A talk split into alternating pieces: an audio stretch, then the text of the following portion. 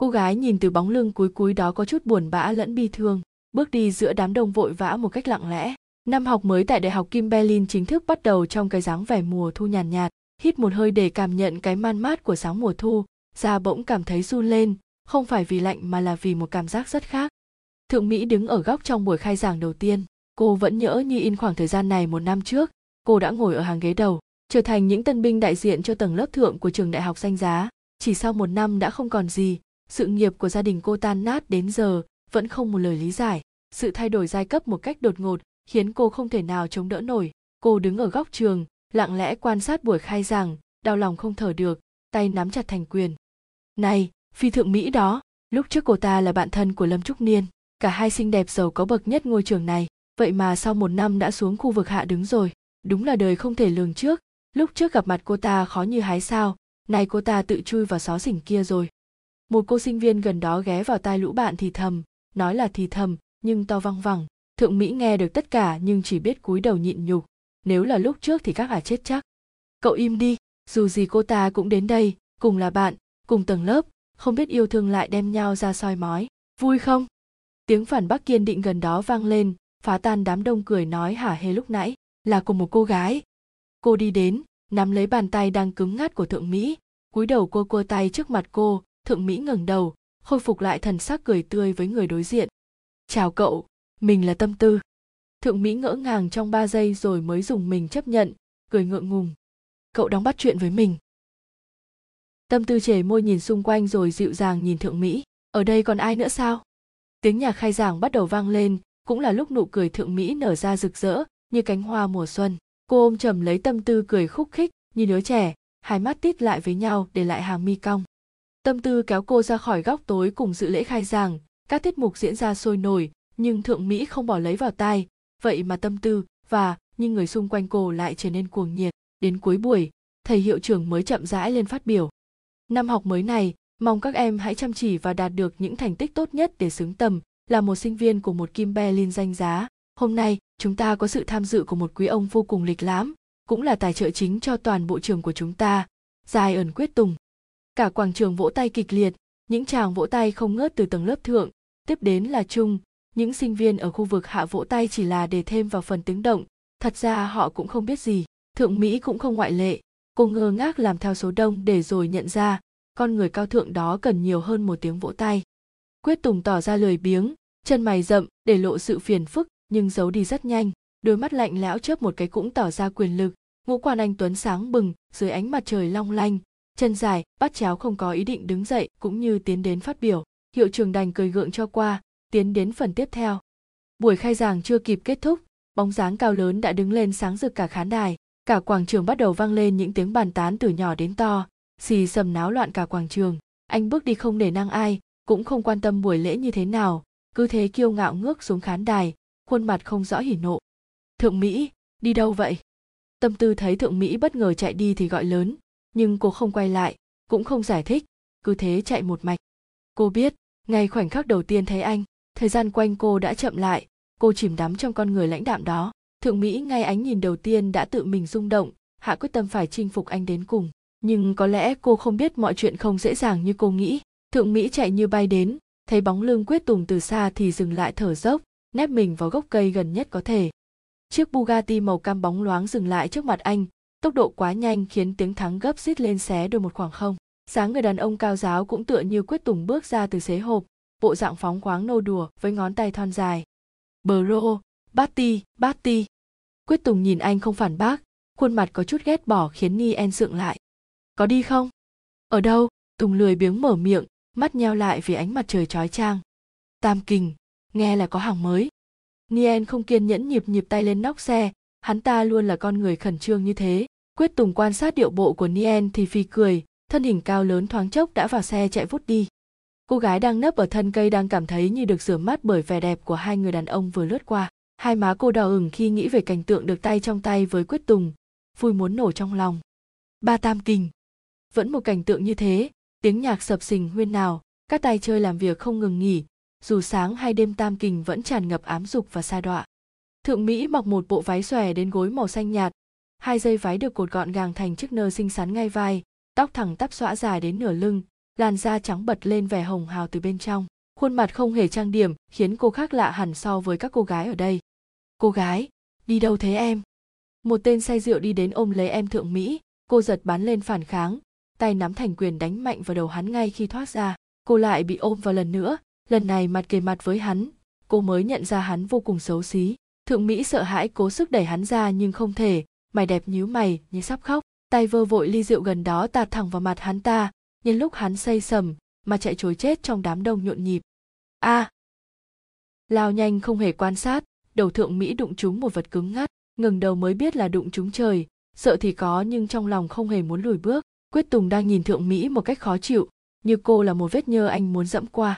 Ngay giờ khắc mắt chạm mắt, tiếng gọi vọng lại từ phía sau khiến Thượng Mỹ giật bắn mình, nắm chặt vạt áo Quyết Tùng cầu xin. Cứu, tôi không muốn.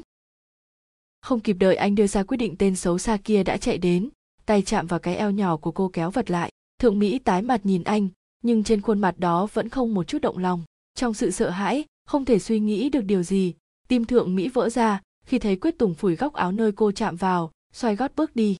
Quyết Tùng dừng bước khi đám đông gần đó trở nên náo loạn, cô gái ban nãy cầu xin anh quả thật đã dùng giấy cao gót đánh vào đầu hắn ta. Cô ta không biết người ở đây không dễ động vào sao, đến nước này cha mẹ cô ta chỉ có nước chờ giấy báo tử.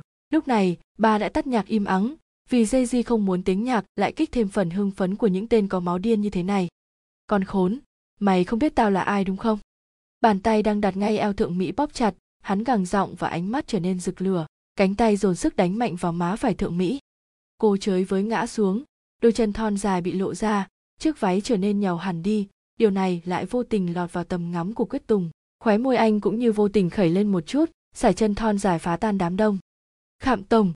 Lão già thấy Quyết Tùng bước đến, bộ dạng say xỉn bỗng chốc chững chạc lại, ngượng ngùng nhìn Thượng Mỹ bên dưới. Ryan, lâu rồi không gặp, cậu khỏe chứ? Bàn tay to muốn đặt lên vai anh, nhưng một ngón tay của Quyết Tùng đưa lên đã dừng lại tất cả. Hắn biết nếu anh đã phản kháng, hắn cứ tiếp tục, sự nể nang của hắn như bây giờ sẽ ngay lập tức không còn nữa. Quyết Tùng nhìn Thượng Mỹ, khuôn mặt điềm tĩnh chỉ có đôi mắt là cử động. Anh chớp mắt hai cái sau đó nhìn lên, môi mỏng mấp máy. Ồn ào quá!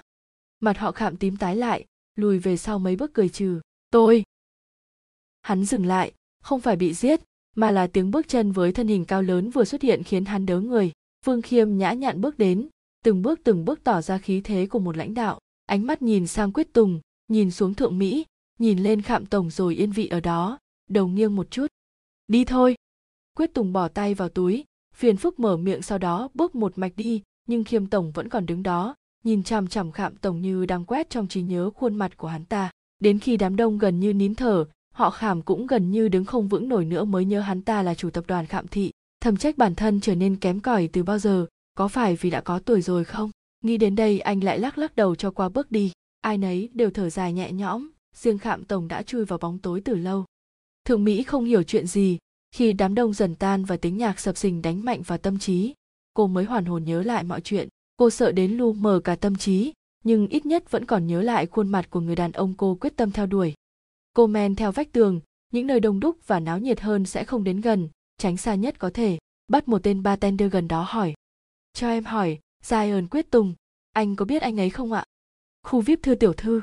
Người bartender nhầm tưởng cô là bạn gái, hoặc ít nhất phải quen biết thân thiết lắm mới dám gọi thẳng tên anh như thế, nên vui vẻ hướng tay về phía khu vi ai pi phía xa xa. Thượng Mỹ cúi đầu, lần mò đến một cách kín đáo, tìm một chỗ hợp lý để quan sát anh. Dường như mặt trời đang dần thức giấc, thực tế không đến nỗi, nhưng chờ đợi lâu làm Thượng Mỹ có thể tưởng tượng đến như vậy. Cô buồn ngủ đến mắt không thể mở to được nữa nhưng vẫn cố tì hí nhìn anh, trong lòng bồn chồn lo lắng khi anh đang ôm một cô gái đẫy đà trong lòng. Đến khi anh đứng dậy, ôm cô gái ra khỏi quầy vi ai pi và ra khỏi bar, Thượng Mỹ cũng đi ngay sau đó. Cô đã phải phát kiệt túi để lần mò đến tận nhà anh, cô gái nhỏ ngây thơ cho rằng anh không biết và mình vẫn vô cùng kín đáo. Thượng Mỹ đã nép ở phía xa cổng biệt thự rộng lớn há miệng, to đến nỗi lúc gia đình cô chưa phá sản cũng chưa ở căn nhà như thế này. Cô lon ton chạy đến trước cổng nơi có bốn vệ sĩ đang canh gác. Các anh ơi, cho em vào được không? Lúc nãy ở cùng ba với Quyết Tùng, anh ta đem cô ta về bỏ quên em. Hi hi. Này, cô nghĩ tụi tôi còn ít, vệ sĩ thì vệ sĩ, nhưng chúng tôi đều có bằng đại học, thậm chí bằng tiến sĩ cũng không thiếu. Cô nói như thế ai tin một người vệ sĩ liếc nhìn Thượng Mỹ, từ trên xuống dưới hắn gằn giọng. Đúng là lời nói của cô chỉ có con nít mới tin, huống hồ gì đối tượng cô hướng đến là Quyết thiếu càng không thể. Thượng Mỹ đơ người cười hì hì, khuôn mặt xinh đẹp ánh lên nét trẻ con, hai má mềm độn lên làm khuôn mặt thêm bầu bĩnh. Hai người vệ sĩ nhìn cô, rồi tự động nhìn nhau, nhưng rồi lại tự gạt bỏ ý định trong đầu mình, nhìn cô gái nhỏ quay lưng bước đi. Nhưng mà, bằng đại học, bằng tiến sĩ, sao lại làm vệ sĩ làm gì hả mấy anh? Ở đây nhiều tiền hơn. Giọng người vệ sĩ có chút lên cao, như thêm phần chắc chắn và hứng thú với công việc của mình. Thượng Mỹ nghe xong thì lắc lắc đầu tỏ vẻ khó hiểu, rốt cuộc bao nhiêu là nhiều, mà còn nhiều hơn. Dáng vẻ ngốc nghếch đó thu gọn vào con người đầy bí hiểm, từ trên cao nhìn xuống, Quyết thiếu cao thượng trượt nhếch môi cười, dường như đã có điều gì khiến anh chú ý. Thượng Mỹ, con đã đi đâu? Bóng dáng người đàn ông ngồi trên ghế sofa vô cùng căng thẳng, một chút động cũng không có. Thượng Mỹ nghe tiếng ông thì đứng khựng lại, tay cầm giày cao gót siết chặt, môi mấp máy giải thích. Ba, con lại đi ăn chơi nữa đúng không? Thượng Mỹ nhớn mày, hít hơi giải đáp trả. Con không có. Vậy tại sao giờ này mới về? Con không trả lời thì chuẩn bị nằm sấp xuống đây cho ta. Phi Kha lôi roi mây dài và dèo từ phía sau, ánh mắt kiên định nhìn Thượng Mỹ. Bà Phi nghe tiếng ồn áo thì nhìn xung quanh, không thấy bóng dáng chồng thì chạy thẳng ra ngoài, thấy cảnh tượng ngay trước mắt thì hốt hoảng. Phi Kha, anh làm gì vậy? Bà Phi chạy đến nắm cây roi lại, muốn giật roi ra khỏi tay ông, nhưng cây roi bị ông giữ chặt quá, đành đưa mắt về Thượng Mỹ lo lắng. Vào ngủ đi con. Con không trả lời cho ta thì còn lâu mới được bước vào trong. Phi Kha đứng phát dậy, gằn giọng như dã thú giận dữ. Thượng Mỹ thót tim đứng như trời trồng, lắp bắp nói. Con con gặp được một người. Là yêu với đương. Roi mây quất thẳng vào bắp chân của Thượng Mỹ, từng vệt đỏ cứ thế hẳn lên da thịt mỏng manh. Cô gồng chặt tay, móng tay cắm vào từng thớ thịt. Bà Phi đau lòng nhìn con, tay che miệng tránh tiếng nấc xót con để ông Phi nghe thấy. Phi Kha vẫn không dừng tay đến khi thấy Thượng Mỹ chịu không nổi cơn đau mà khóc òa quỳ thụp xuống. Bà Phi chạy đến đỡ con dậy, lòng nửa trách nửa thương con, tay mềm vuốt ve lưng Thượng Mỹ. Con còn không mau nhớ lại Lý Phong, yêu nhau hai năm để rồi chỉ vì gia đình chúng ta sụp đổ, nó đối xử với con thế nào? Phi Kha gằn giọng để tránh những khoảng trầm đầy ưu tư, những lúc thanh quản run lên vì xúc động. Ông còn nhớ lúc sự nghiệp sau một đêm đổ vỡ, tất cả đều quay lưng với ông một cách đáng sợ, thì con gái ông cũng không khác gì. Bạn bè, các mối quan hệ, đau đớn nhất là Lý Phong, bạn trai con bé. Hắn đối xử với con bé như rác rưởi, sẵn sàng chà đạp con bé dưới chân chỉ vì những nấc thang của giai cấp. Ông đã nhìn con bé như tắt thở trên giường bệnh, khoảnh khắc đó, ông không bao giờ muốn thấy lại lần nữa. Thượng Mỹ lặng lẽ cúi đầu trên vai mẹ, cắn chặt môi không để mình khóc, vì cô biết, dù có khó khăn như thế nào, cô vẫn là cô gái sinh ra dành cho cảm xúc, sống để yêu. Con bé dù gì cũng không còn nhỏ, ông đừng quá khắt khe. Bà Phi vuốt lưng Thượng Mỹ, nói xong câu đó thì đỡ cô vào phòng. Đêm đó Thượng Mỹ đã suy nghĩ rất nhiều, nước mắt không có ý định tuôn nhưng cứ tràn ra từ khóe mắt. Cô nhớ Lý Phong đã đối xử với cô như thế nào và trái tim không ngừng co thắt. Ba ngày sau đó, lấp ló sau bụi cây đối diện biệt thự của Quyết thiếu là một bóng dáng nhỏ nhắn. Thượng Mỹ phải dành dụm tiền làm thêm, chắt chiu từng bữa ăn sáng để có tiền trực chờ trước biệt thự. Tâm Tư luôn mắng cô là đứa rảnh rỗi, hoang phí, ảo tưởng. Nhưng cô không biết điều gì ở anh lại níu giữ cô đến thế, một giây cũng không ngừng nghĩ về khuôn mặt đó. Chiếc Bugatti màu cam bóng loáng xuất hiện trước cổng biệt thự, Thượng Mỹ nhìn chăm chú, lục lại trong ký ức mơ hồ mới nhớ ra đó là chiếc xe Quyết Tùng đã ngồi vào. Người trong xe chắc chắn sẽ quen với anh nên dùng hết sức bình sinh chạy đến cửa xe đập hết cỡ vào nó. Niel giật mình bóp kèn một cái inh ỏi, mở cửa sổ xe nhìn Thượng Mỹ, có chút đánh giá nhan sắc của cô. Thiếu nữ điên dại, cô làm gì vậy? Thượng Mỹ khựng lại trước cách nói chuyện của Niel, nhưng nhanh chóng cho qua, thân thiện lấy lòng. Anh biết người trong nhà này đúng không? Anh ta là của tôi, có gì không? Niel gật đầu, trả lời tình bơ. Anh có thể thấy rõ mặt cô gái bên ngoài cửa xe như bị chụp ảnh, không hề nhúc nhích cơ mặt, miệng há rộng, mắt mở to, nhìn là biết ngay đang sốc nặng nhưng anh thì thấy bình thường. Tò mò dâng cao nên hỏi thêm. Cô hỏi làm gì? Không, không có gì, anh vào đi. Thượng Mỹ lui ra sau nhường chỗ cho siêu xe của Niel chạy đi. Niel nhìn cô rồi cũng chạy đi không suy nghĩ nhiều. Thắc mắc to đùng cứ quay vòng vòng trong cái đầu bé tí. Anh ta vừa thích con gái, vừa thích con trai được sao? Bờ rô, có một cô bé trước cửa nhà cậu, tôi chấm là mỹ nhân đó. Niel hất chìa khóa xe đến sofa, thả dáng dài ngay sau đó, trông có chút như quý công tử quậy phá. Quyết Tùng đang quan sát hai cây súng ngắn để trên bàn gần đó, thuận miệng lên tiếng. Tôi biết, biết. Biết sao không làm gì? Niel thắc mắc ngồi bật dậy, khuỷu tay chống lên đầu gối. Quyết Tùng cười nhếch một bên môi, ngón cái mân mê môi dưới. Còn nhỏ quá. Nhỏ đâu mà nhỏ, phụ Tùng đầy đủ rồi mà. Mắt Quyết Tùng đang cụp bỗng dưng tia ngay đến Nien sau câu nói đó. Nien thấy vậy thì khoái chí búng bủng ngón tay. Thích rồi đúng không? Thay đổi khẩu vị đi, dù gì Khiết Ly tỷ tỷ cũng. Nien không nói nữa, không phải vì quên, mà vì ngón trỏ của Quyết Tùng đang đặt ngay trên còi súng. Chỉ một từ nữa một số bộ phận của anh sẽ không hoạt động được nên đành im. Quyết Tùng nhướng máy rút súng lại, quả nhiên thứ này quyền lực hơn lời nói trong bất cứ mọi hoàn cảnh. Niel lại nói tiếp sau khoảnh khắc Quyết Tùng bỏ súng xuống. Cô ta hỏi tôi có quen biết câu không? Rồi thế nào? Tôi nói, cậu là của tôi. Quyết Tùng một lần nữa tia về Niel, lần này khuôn mặt vô hồn vô cảm, lại có vài tia sét nhắm đến Niel, chỉ tiếc là hắn không bị giật mà chết cho xong. Niel thích thú nhún vai, môi dưới chảy ra vô phương cứu chữa. Này, cậu định mặc kệ cô ta thật hả? Niel thấy Quyết Tùng vẫn tập trung vào hai khẩu súng trên bàn, thì chán nản gác một chân, ánh mắt kiên định nhìn về hướng anh. Quyết Tùng dướn vai thở dài, cậu ta vẫn chưa chịu buông ta vấn đề này, dai dẳng, phiền phức, khiến Tùng không muốn đáp trả. Dừng một lúc lâu vẫn chưa thấy Niel rời mắt khỏi mình, Quyết Tùng đành nhíu mày. Đến đây làm gì? Niel ngập ngừng liếm môi. Khiết Ly tỷ tỷ vừa về tối hôm qua. Khoảng lặng lắng động khiến Niel cảm thấy khó chịu, gãi gãi cổ sau đó đứng dậy đi đến gần Tùng, tay bỏ vào túi quần. Chị ấy nói, tôi đến báo cho cậu tối nay sẽ tổ chức tiệc, nhưng tôi nghĩ cậu đừng đến. Mấy giờ?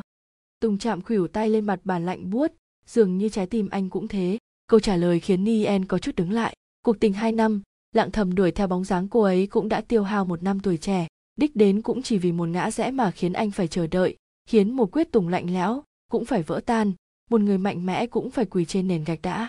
Nien nhìn ra cửa kính, nơi vài giọt mưa lất phất đọng lại in lên bóng lưng buồn bã của Quyết Tùng. Đê, ô chín giờ. Giọng nói vang lên cùng lúc với bước chân, Nien để lại một chút lặng cho Quyết Tùng, cùng với đó là tiếng mưa lộp bộp vào cửa kính. Quyết thiếu. Một vệ sĩ vận vest đen ướt sũng, vài lọn tóc còn nặng những giọt mưa cúi đầu đứng đối diện Quyết Tùng. Anh nhìn tên vệ sĩ nhớn một bên mày. Chuyện gì? Có một cô gái ngất trước cổng biệt thự. Mi tâm Quyết Tùng động một chút, ánh mắt điềm tĩnh thoạt nhìn không một tí để tâm. Môi mỏng anh không động, cứ để người vệ sĩ cúi đầu như thế. Sau một lúc lâu thì có thêm tiếng châm dồn dập cùng giọng nói hớt hải. em một, xong chưa, cô ấy đang run lên kìa. Dường như không thấy đồng nghiệp cúi đầu chờ lệnh, khi nhìn thấy liền hoảng hốt bước đến vài bước nữa, cúi đầu rõ khẩu lệnh. Quyết thiếu, tự giải quyết. Hai người vệ sĩ cúi đầu lần nữa rời đi, ánh mắt nhìn nhau không biết hướng đi nào cho đúng đắn. Cô tên gì? Thượng. Rõ hơn một chút. Hai hàm răng không ngừng đánh lập cập vào nhau, môi lạnh cứng tê buốt run rẩy liên hồi, nước mưa khiến quần áo ướt sũng càng thêm rét điên rét dại. Thượng Mỹ co ro ngay mép cửa biệt thự, dù tâm trí không nghĩ được gì, nhưng lại nhen nhóm nỗi mừng thầm. Cuối cùng cô cũng vào được đây, ngôi nhà của người đàn ông mình rung động. Thượng Mỹ không thể nói được nữa, gắng lắm mới lắc đầu được một cái rõ ràng. Người vệ sĩ bên cạnh khoác cho cô chiếc áo vest của anh ta, sau đó ngập ngừng nhìn người đối diện. Đưa cô ta vào phòng ngủ của dì Túc đi. Người còn lại nói, sau đó Thượng Mỹ được bế xốc vào một căn phòng nhỏ. Giường ngủ chỉ dài khoảng bằng chiều cao trung bình của một người, bề ngang cũng không rộng là bao, chỉ vừa đủ để xoay ngang dọc. Khoảng trống còn lại không chừng chỉ đủ chứa một chiếc ba lô to, một cái ghế nhỏ. Đến tận sau này Thượng Mỹ mới biết căn phòng là của dì Túc giúp việc. Một năm ở lại căn nhà này bảy ngày để lau dọn. Chỉ bảy ngày, nhưng phải hoàn thành công việc của một năm. Tuy khó khăn, nhưng số tiền lên hàng chục triệu. Thượng Mỹ có điểm tựa, lại được đắp chăn và cuộn trong chăn ấm nên thư thái ngủ thiếp đi. Dường như cô đã túc trực trước biệt thự đến mệt mỏi. Mưa không ngớt từ chiều hôm đó đến sập tối, cứ giả xích như chút thay nỗi đau đang âm ỉ trong lòng người đàn ông lãnh đạm. Anh đứng ngắm mưa qua cửa kính dày, ánh mắt kiên định xa xăm không đích đến. Thượng Mỹ bật dậy sau cái lạnh nổi da gà truyền đến da thịt, tỉnh dậy mới biết cô đã bật chăn ra lúc nào không hay. Bộ quần áo ướt sũng còn nguyên như cũ trên người khiến cô lúc này vẫn mang cái lạnh tê da thịt. Cô đặt chân xuống giường, nhẹ nhẹ mở cửa, rón rén bước từng bước thận trọng theo lối cô tự quyết. Không biết bằng cách nào cô đã lạc vào nhà bếp lộng lẫy, hàng loạt món ăn sang trọng mà trước đây cô đã từng ăn, một số thì chưa nhưng phải nói là rất nhiều. Cô không ăn vì biết như vậy là không đúng, chỉ xin lạy ba lạy chiếc hộp sữa vừa tìm thấy được ở đâu đó trong tủ lạnh, cắn răng cắm ống hút trốn khỏi nhà bếp thật lẹ. Tiếp tục đi vòng vòng quanh biệt thự, cô có thể cảm nhận được căn biệt thự này dường như gấp đôi nhà cô lúc trước. Mặc dù nhà cô lúc trước được coi như không phải dạng xoàng, Thượng Mỹ cứ nhìn xung quanh như đi tham quan trải nghiệm những điều mới. Tiếng mưa một lần nữa rơi ngoài kia khiến cô lưu tâm dừng lại, xoay người nhìn những giọt mưa nặng trĩu trút xuống. Cô là ai? Giọng trầm đầy ngữ khí phát ra từ phía sau khiễn não Thượng Mỹ ngưng động trong giây lát, từ từ xoay người, muốn toàn tâm toàn ý hối lỗi, nhưng lại bị diện mạo anh tuấn hút lấy. Cô không còn gì trong đầu để có thể nói dù chỉ một từ. Vẻ đẹp của Quyết Tùng có mang đậm hướng châu Á, khuôn mặt điêu khắc tỉ mỉ cùng vóc dáng lý tưởng khiến cả khối người sa đọa. Thượng Mỹ ngớ người nhìn anh đứng trên bậc cầu thang đối diện, tuy chỉ cách cô hai, ba bước chân, nhưng cũng khiến cô ngẩng đầu, như đang nhìn một vị vua đầy tài đầy sắc. Ở anh toát ra một khí thế lãnh đạm, lại như mập mỡ sự huyền bí, nguy hiểm. Hàng mi rậm của anh bấy giờ đang nhìn chân chân cô bỗng nhích một chút. Tôi không nói lại lần hai. Thượng Mỹ nhìn cách anh mở môi, cách âm thanh phát ra từ cuống họng nhấp nhô đó, bần thần cũng bị đánh thức. À tôi. Ngất xỉu. Trước nhà tôi. Anh nói, rồi lại nói thêm lần nữa, không cho cô cơ hội đáp trả. Thượng Mỹ đành gật đầu ngượng ngùng, cúi gằm mặt không dám nhìn anh nữa. Bao nhiêu tuổi? hai mươi mốt. Chưa ai dạy cô cách xin phép khi chạm vào đồ của người khác. Thượng Mỹ giật mình, giấu nhẹm hộp sữa đang phơi bày trước tầm mắt Quyết Tùng, cúi đầu lần nữa. Tôi xin lỗi, là do tôi đói quá, vì vừa mắc mưa nên cơ thể tôi có chút yếu, bình thường tôi không như vậy. Xin lỗi, xin lỗi. Thượng Mỹ nhăn khuôn mặt trắng bệch có chút khó coi, vừa nói vừa dùng ngôn ngữ hình thể để diễn tả tình trạng bản thân lúc nãy. Quyết Tùng nhìn cô, đúng hơn là nhìn thẳng vào đôi mắt đen long lanh to tròn đó. Điều này khiến cô phát sợ vì chưa từng có ai như thế với cô. Nhưng điều quan trọng ở đây chỉ có mình anh biết. Tâm trí anh lúc này toàn là hình bóng của Khiết Ly. Những lời nói của cô không hề lọt vào tai một chữ. Ra khỏi nhà tôi. Quyết Tùng để lại câu nói đó cho cô rồi rời đi. Ngay cả anh nhìn lướt qua cũng không có. Khiết Ly tỉ tỉ. Lãnh Phong vừa đến đã đi ngay đến bên cạnh một người phụ nữ. Sang trọng, quý phái, kiêu diễm tựa ánh ban mai. Dường như những mỹ từ đó dành cho cô ta là quá mức vừa vặn. Khiết Ly nghe tiếng gọi từ phía sau thì quay đầu, cười nhã nhặn một cái rồi, theo thủ tục chào hỏi, mà ôm chầm lấy Lãnh Phong, mừng rỡ làm khóe môi cô lấp lánh vẻ đẹp. Phong Phong, em ngày càng biết chăm chút rồi đó. Vừa nói, cô vừa vỗ vỗ vào má Phong, dường như động tác này chỉ có một mình Khiết Ly mới dám làm như thế. Lãnh Phong cười đáp trả, thì nghe tiếng chào lớn phía sau, đầy phóng túng, tự do, kiêu ngạo. Hello everybody. Khiết Ly tỉ tỉ. Hành Khiết từ xa giang rộng cánh tay nói lớn. Khiết Ly cũng vui vẻ đi như chạy đến xa vào vòng tay của Hành Khiết. Nhớ em quá, nhóc. Nhóc, lâu rồi mới bị gọi là nhóc, cảm giác vừa trẻ vừa sai, đừng gọi như thế nữa. Thế thì sao, đối với chị em vẫn thế mà. Hành Khiết không nói nữa mà cười trừ, Khiết Ly thấy thế thì hỏi thêm. Đồng Mao với em thế nào rồi?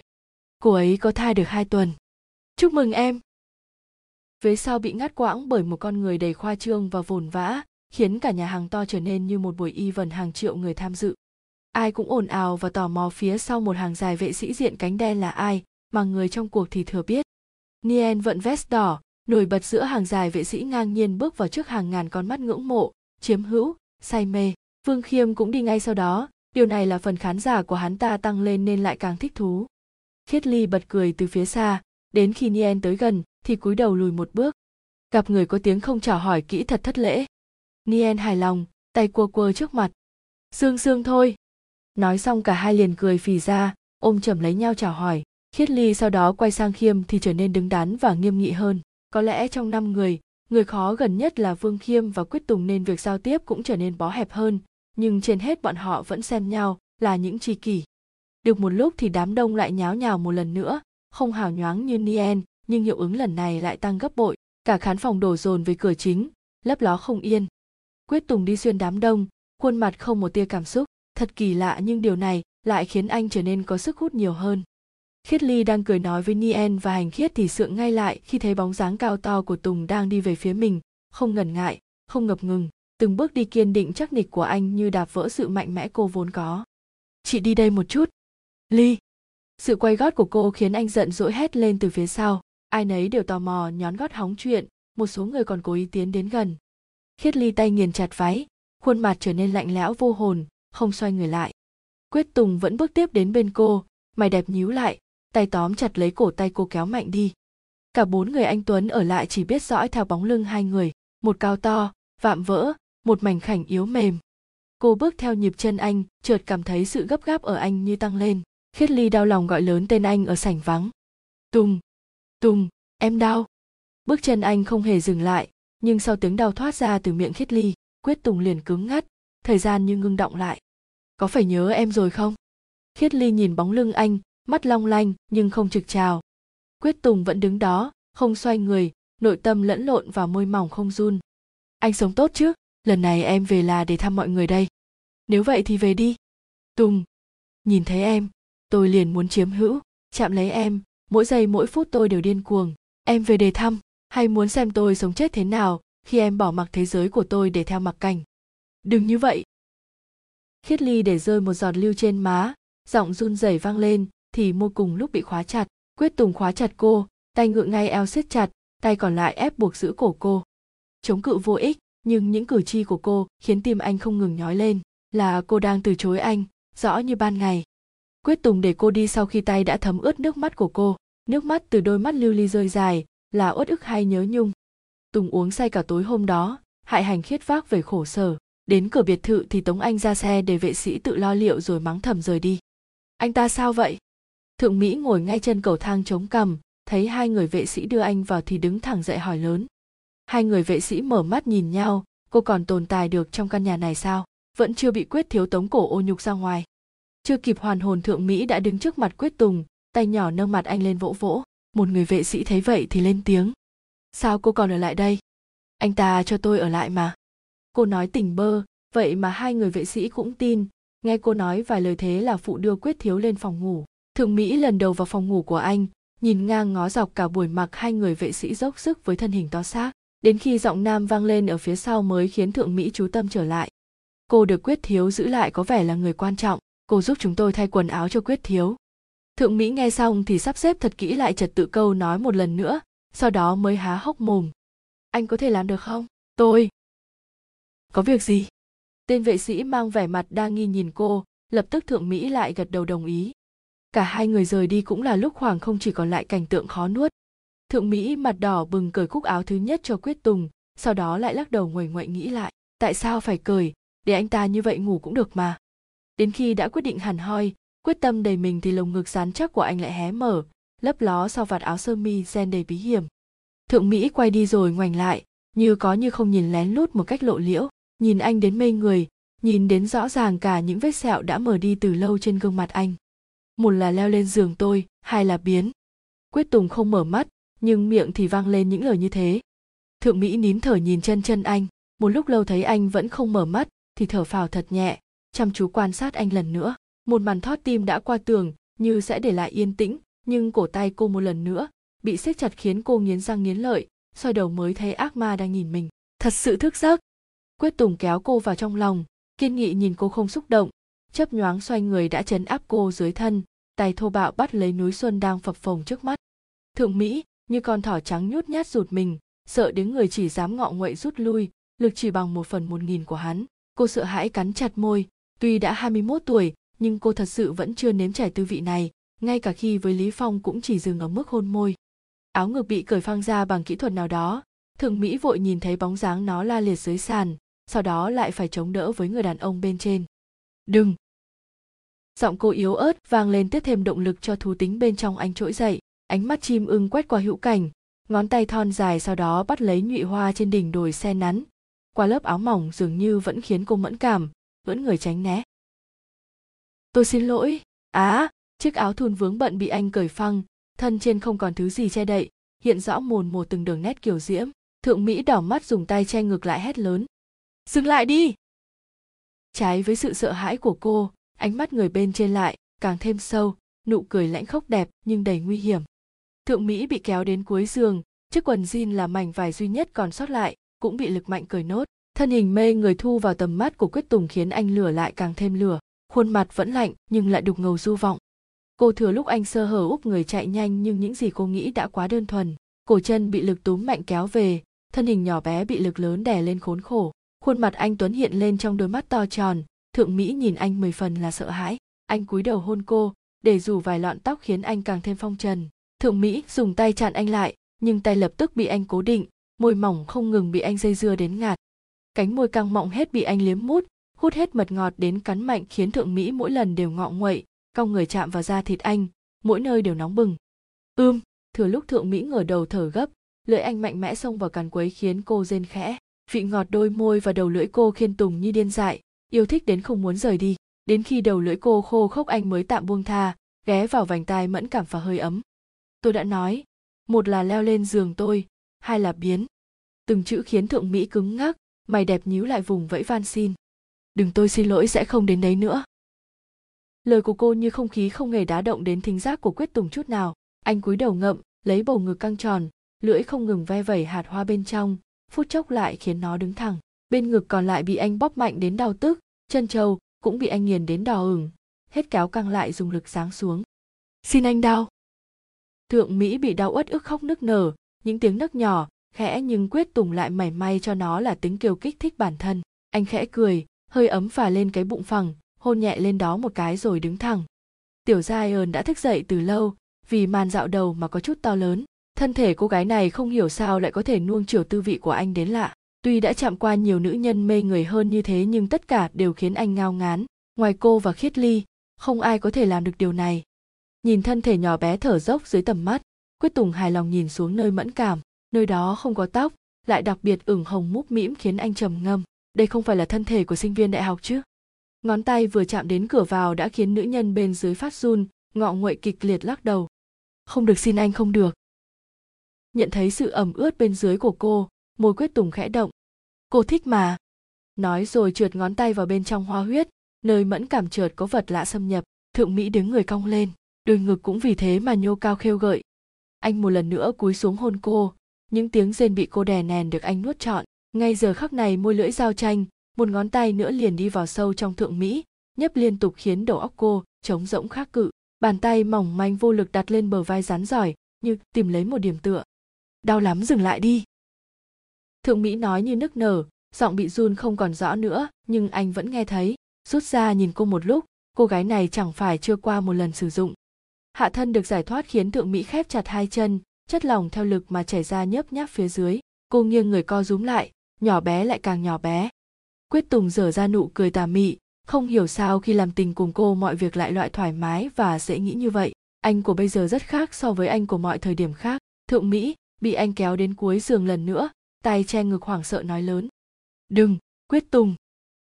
Tên anh không phải ai muốn gọi là gọi, xem ra cô gái này lớn gan lớn mật hơn anh tưởng, đợi xem cái giá cô phải trả cho việc gọi tên anh là như thế nào. Phân thân căng cứng trở nên to lớn sung mãn, như con thú dữ trực chờ vào hang nuốt chửng con mồi. Anh giữ chặt phần hông cô, đặt gậy lớn ngay lối vào, thúc mạnh vào trong chạm một vách mỏng, đẩy mạnh lần nữa liền phá vỡ thứ mỏng manh nhất trong cô, thỏa mãn đến gầm nhẹ. Thượng Mỹ nín thở bởi thứ đáng sợ vừa tiến vào bên dưới mình, cơn đau truyền đến từ hạ bộ khiến cô hét lớn, khóc xin, nhưng người bên trên vẫn động thân không thôi. Từng cử chỉ ra vào đều vô cùng mạnh mẽ như muốn xé nát cô, bụng dưới vì vật nam tính quá khổ mà bị đôn lên, bầu ngực bị lực mạnh đưa đẩy mà lắc lư không theo quy củ. Đau quá rất chướng đừng. Cô dùng tay che mặt mình lại, tránh tiếng nức nở xấu hổ truyền ra. Cô thật sự đau đến phát điên rồi. Tay bị một lực không mạnh rời ra, thân dưới không còn động nữa, nhưng gậy thịt vẫn giữ nguyên vị trí. Quyết Tùng hôn lên đôi môi vốn đã tự mình hút hết mật ngọt, lần này quay lại ngọt lại nhân lên gấp bội khiến anh điên cuồng, cắn mạnh đến rớm máu. Ưm, Thượng Mỹ bị đau thì rên khẽ, nước da trắng tuyết trở nên hồng lên vì xấu hổ, mắt ngọc long lanh nước, môi bị cắn đến sưng đỏ, thân hình mê ly cuốn hút. Quyết Tùng nhìn một chút, rồi chợt nảy lên ham muốn chiếm lấy cô nhiều hơn nữa. Anh đặt hai chân cô quấn lấy eo mình, bế xốc cô lên để lực đưa vào càng mạnh và sâu hơn. Bên trong cô rất chặt, bảo Khiết lấy cậu nhỏ của anh nên việc thay đổi tư thế càng khiến cô hốt hoảng mà siết chặt hơn nữa. Quyết Tùng khốn khổ nhịn nhục trận sóng, một phen đổ mồ hôi vì hành động của mình tự giết mình, mà Thượng Mỹ thì bị đội đến tận đỉnh căng trướng, cứ tìm cách này lên để tránh sự to lớn đang dần phình lên bên dưới. Hành động của mình làm tăng thêm phần kịch tính cho buổi tiệc mà cũng không hay biết. Cậu nhỏ như được cô mát xa nhẹ nhàng đến mạnh bạo, thích thú nóng rực lên, tức đến phát đau khiến Quyết Tùng gầm nhẹ, vỗ mạnh lên mông Thượng Mỹ. Đừng động. Thượng Mỹ lập tức ngừng việc tìm cách trốn chạy, yên vị dưới người anh, cắn môi để mặc vật to lớn trượt hết vào bên trong mình. Tay đặt lên vai anh nghiến chặt, tiếng cô thở dốc bên tai càng khiến khuôn mặt anh trở nên đục ngầu. Tay nâng đùi cô bắt đầu một bài hoàn hợp thực thụ. Lực của người đàn ông kia quá lớn, khiến Thượng Mỹ tức tưởi, từ tiếng khóc nức nở trở thành tiếng rên nhẹ nhẹ. Tất cả đều bị cô kìm nén lại, chỉ dám thốt lên ở âm độ nhỏ, vừa đủ lọt vào tay ai đó, vừa đủ tiếp thêm những cú nhấp điên cuồng. Sẽ rách mất đừng, rất khó chịu. Quyết Tùng lờ đi, siết chặt hông thúc mạnh vài chục cái nữa, mỗi lần ra vào đều đội đến đáy huyệt rồi lui ra. Thượng Mỹ đã thấm mệt gục đầu lên vai anh, nhưng tay vẫn gồng lên vì đau đớn. Ngực bị cạ sát vào áo sơ mi đỏ ửng, có chút rát, thân dưới thì không ngừng bị tra tấn. Thượng Mỹ lắc đầu, giọng mệt mỏi trở nên rất khẽ. Tùng! Tiếng dao hợp vang lên trong không trung, Thượng Mỹ nghe mà còn thẹn. Cô không ngờ có thể nghe được những âm thanh vần đục này. Ngay khi cô mệt lả đi, thì anh lập tức đặt cô xuống giường, đâm mạnh vào mấy cái nữa, sau đó nhẹ nhàng đưa đẩy. Đã xong chưa? Thượng Mỹ ngây thơ hỏi nhỏ, cái trán bóng mịn đã rơm rớm mồ hôi ướt cả tóc. Quyết Tùng đầy khóe môi lộ đồng điếu sắc sảo, không trả lời mà hôn cô đắm đuối. Nữ nhân này đến bao nhiêu vẫn không đủ với anh, vấn đề này thật đáng suy ngẫm. Hôn xong lại đổi tư thế, lần này Thượng Mỹ bị quay sấp người lại, chống lên bằng hai đầu gối, khiến vần nhạy cảm hiện rõ trước mắt Quyết Tùng. Nhưng lần này cô gái nhỏ mệt quá rồi, không còn lên tiếng cầu xin nữa. Anh cũng thật lạ, vừa nãy còn sợ sẽ ra về sớm, nào ngờ đến tận gần sáng vẫn chưa chịu bước ra. Hại Thượng Mỹ ngất đi tỉnh lại vẫn bị giày vò vô kỳ hạn, lối vào bị cọ sát đến sưng đỏ, bên trong thì bị gậy lớn quấy phá tê liệt. Cô cũng không biết lúc nào bản thân được buông tha, chỉ biết khi trời sáng, hơi ấm xung quanh chợt biến mất, cảm giác vắng vẻ và cô đơn sộc lên mũi cay cay, nhưng lại vì mệt mỏi mà lịm đi. Quyết Tùng dường như đã suy nghĩ rất lâu trong xế hộp, chiếc McLaren trong gaza cứ nhấp nháy hai chiếc đèn pha mãi, không chịu lăn bánh. Khiết Ly trong bức ảnh cũ, nụ cười thanh thoát và cái nắng nhạt mùa thu đó khiến tim anh ngày càng thắt lại. Nụ cười đó cứ day dứt anh, người con gái đó cứ ám ảnh anh dường như cả cuộc đời. Tùng day day thái dương, rồi nhấn nút bỏ tấm ảnh cũ vào một hộc rỗng trong xe, nhấn ga rời đi. Tê giờ ô giờ, cùng hôm đó. Khung phỉ dạo này thế nào? Khiêm ngồi tựa lưng lười biếng trên ghế xoay lớn, hai ngón tay thon dài gõ gõ vào thái dương nhìn người đang nói chuyện. Lãnh Phong hỏi xong cũng nhàn nhã nhìn tứ phía. Nhắc mới để tâm, từ ngày Tử Diệt Long cho một gậy không còn thấy các đồ đệ ấy đâu nữa. Niel nhíu mày, rời mắt khỏi xấp giấy trên tay thắc mắc. Lãnh Phong nhìn sang sau đó nhấp một ngụm rượu, đung đưa đôi giày da bóng loáng. Trước bão trời thường rất yên. Nhớ Đông Mao quá. Hành Khiết ngồi ở ghế sofa, ánh mắt vô hồn như không biết câu nói vừa rồi khiến bốn người còn lại nhìn mình chăm chú. Ánh nhìn khiến người đàn ông mơ màng hoảng hồn, ngơ ngác nhìn lại xung quanh. Có việc gì? Tất cả chán nản, người gục đầu, người nhìn sang hướng khác, tiếp tục công việc. Riêng chỉ có Quyết Tùng đang ngẩn ngơ từ ban nãy không hề có ý nhập cuộc, lại lấy đâu ra một khẩu súng ngắn màu bạc, ánh mắt nhạt hẳn đi nhìn sang Khiết thiếu. Đạn tôi không thiếu, có muốn vài viên?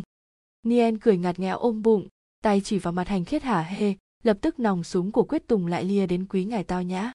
Hay bờ rô, tôi không làm gì. Anh vừa làm ký hiệu chữ X vừa dùng ánh mặt ngạc nhiên khẳng định với Tùng, mà Tùng thì trước sau vẫn giữ nguyên vẻ mà sắt đá. Đối với một tên không biết thế nào là suy tư, trầm lặng như Niel anh không muốn nói nhiều. Lần này lại đến lượt Hành Khiết cười châm chọc, cười đến lúc Niel bẻ mặt muốn tẩn cho hắn một trận mới ngừng cười. Quyết Tùng ngán ngẩm bỏ súng xuống, mắt lại đưa về khoảng không như tượng đá. Tùng, có chuyện gì? Lãnh Phong có thể cho là người sâu sắc, là người trưởng thành nhất trong năm người. Đối với bọn họ, Lãnh Phong như anh cả, và anh cả đã quan sát Quyết Tùng từ đầu đến cuối, tận bây giờ mới cất giọng hỏi. Vương Khiêm nghe xong cũng rời mắt về phía Tùng, Hành Khiết và Niel đang đấu đá cũng dừng lại nhìn anh. Khoảng không im lặng vốn ưa thích khiến Tùng thoải mái thả người, tiếng thở tưởng chừng như không lại nặng trĩu cả tâm trạng năm con người cao lớn. Cẩm Ái Nhi, người tình mới của Mạc Cảnh. Đến lúc này Niel mới chịu buông những xấp giấy trên tay ra, tất cả đều là hình ảnh nam nữ quấn quýt, cười nói cạnh nhau. Nụ cười cô gái đó dường như sáng bừng bên người đàn ông lịch lãm, còn người đàn ông đó nhìn thế nào cũng không thể chối từ sự cương nựng vật nhỏ.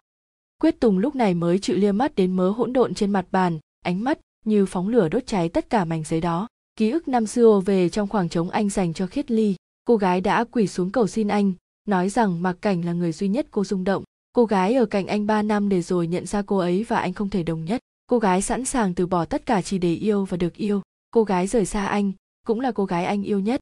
Khiết Ly, em nhận lại được gì ngoài tổn thương và mất mát? Nghĩ đến đây Quyết Tùng lại giận đỏ mặt, tay nắm thành quyền, mắt nhắm nghiền lại như đang xối nước vào lửa giận.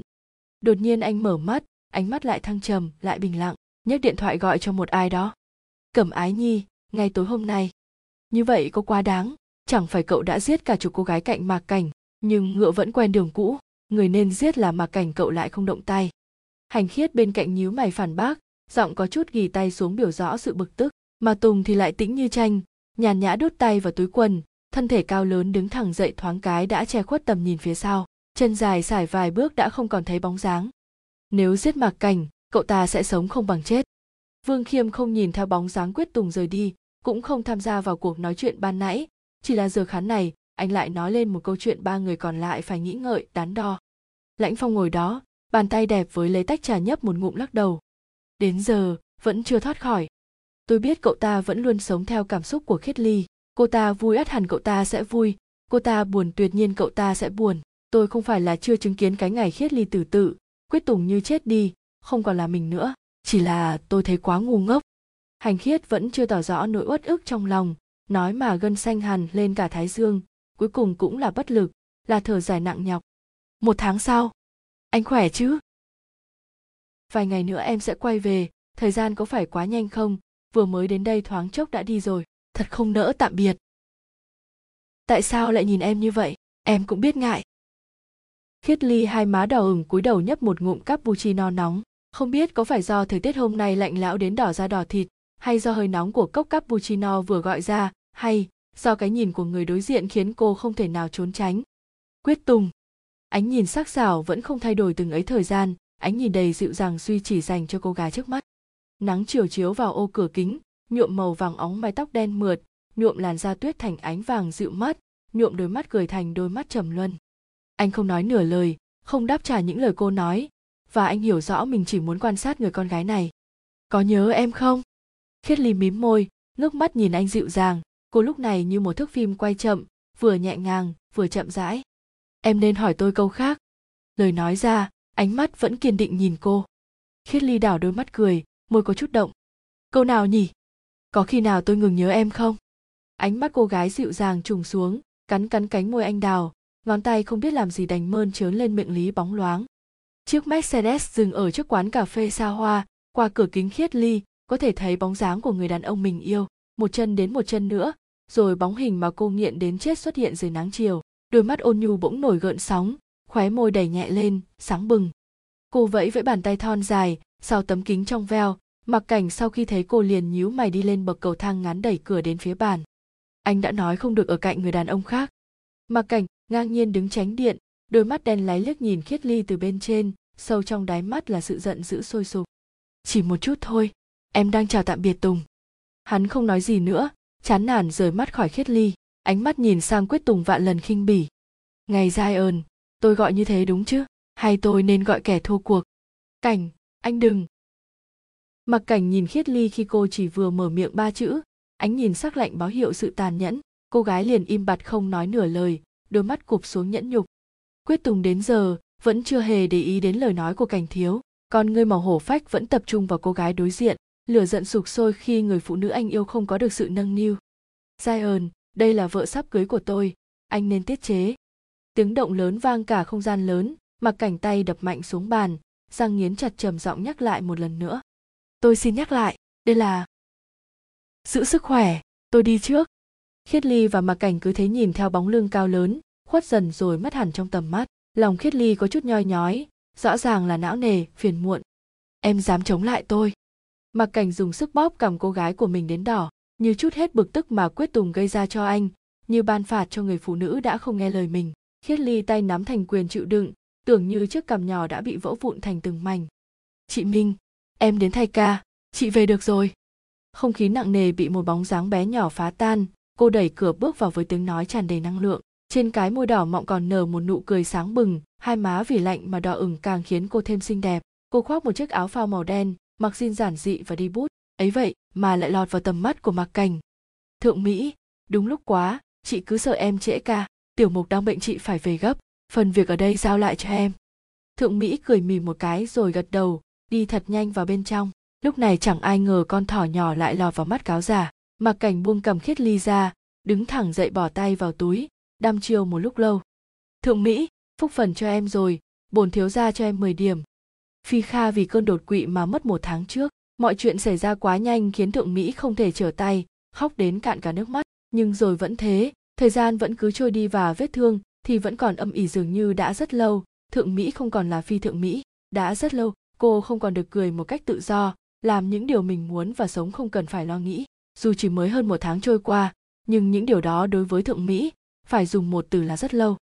Buổi tối hôm nay vẫn như mọi hôm, cô tựa đầu vào cửa kính xe buýt sau ngày dài làm việc, nhìn đoàn xe bên cạnh vùn vụt chạy qua sau lớp kính mở, lòng man mác nhớ một điều gì đó. Thượng Mỹ mím môi, trách bản thân không được nghĩ tới con người đó, không được nghĩ tới bóng dáng đó, nhưng càng ép bản thân không được rung động, nước mắt càng trực trào. Đã hàng vạn lần cô tự nghĩ tại sao có thể bất công với bản thân cô như thế, tại sao có thể lấy đi tất cả những thứ vốn đã mong manh như thế. Cô lắc nhẹ đầu, vừa đúng lúc xe buýt đến trạm, Thượng Mỹ bước từng bước chậm, nhỏ trong con phố vắng mở cũ kỹ, xung quanh im ắng đến có thể nghe được âm thanh cánh muỗi vo ve. Khu phố ngán ngẩm này là nơi duy nhất phù hợp với túi tiền của cô và mẹ trong khoảng thời gian này. Từ khi ba cô mất, cô và mẹ buộc phải rời khỏi căn nhà cũ vốn đã tàn để chuyển đến đây. Thượng Mỹ ngán ngẩm thở dài, một bước như nửa bước. Em. Em gái. Thượng Mỹ. Người đàn ông lịch lãm, dáng người cao ráo cứ cố ngáng đường cô. Bị cô tránh sang một bên thì tức giận hét lớn tên cô, âm thanh vang chói cả con phố. Thượng Mỹ nhíu mày quay đầu. Chúng ta quen nhau.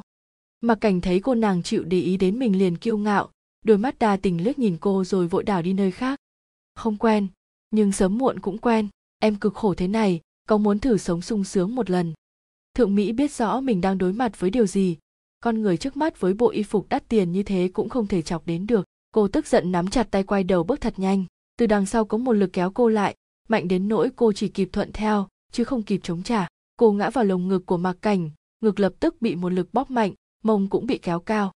Thượng Mỹ cắn răng chịu đựng không muốn hét lớn, lồng ngực hắn tuy có rắn chắc nhưng nồng nặc mùi thuốc lá, rượu và cả mùi nước hoa. Những thứ đó vốn có sức hút của riêng nó, nhưng khi hòa trộn lại nằm trên con người này, quả thật không ngửi nổi. Thượng Mỹ dùng tới túi xách đánh vào mặt hắn, dùng tay quơ quào khiến mặt hắn xước một đường dài. Nhân lúc hắn đau mà chạy thật nhanh tìm chỗ nấp, nín thở nhìn theo bóng hắn tìm kiếm cô trong con hẻm nhỏ. Mạc Cảnh vụt mất con mồi chán nản rồi bỏ đi, không quên để lại câu dọa. Lần sau đừng hòng trốn, thiếu gia sẽ khiến em không còn một mảnh vải trên người. Tiếng động cơ vang lên sau đó rời đi. Thượng Mỹ đứng cũng không vững phải ngồi xổm xuống, thở dốc một lúc lâu rồi mới bình tâm trở về nhà. Thượng Mỹ, con hôm nay sao thế, công việc không suôn sẻ sao? Thấy con gái cứ cầm đũa nhưng không động vào cơm canh, bà Phi sốt ruột vén mái tóc ướt đẫm mồ hôi của con lo lắng hỏi.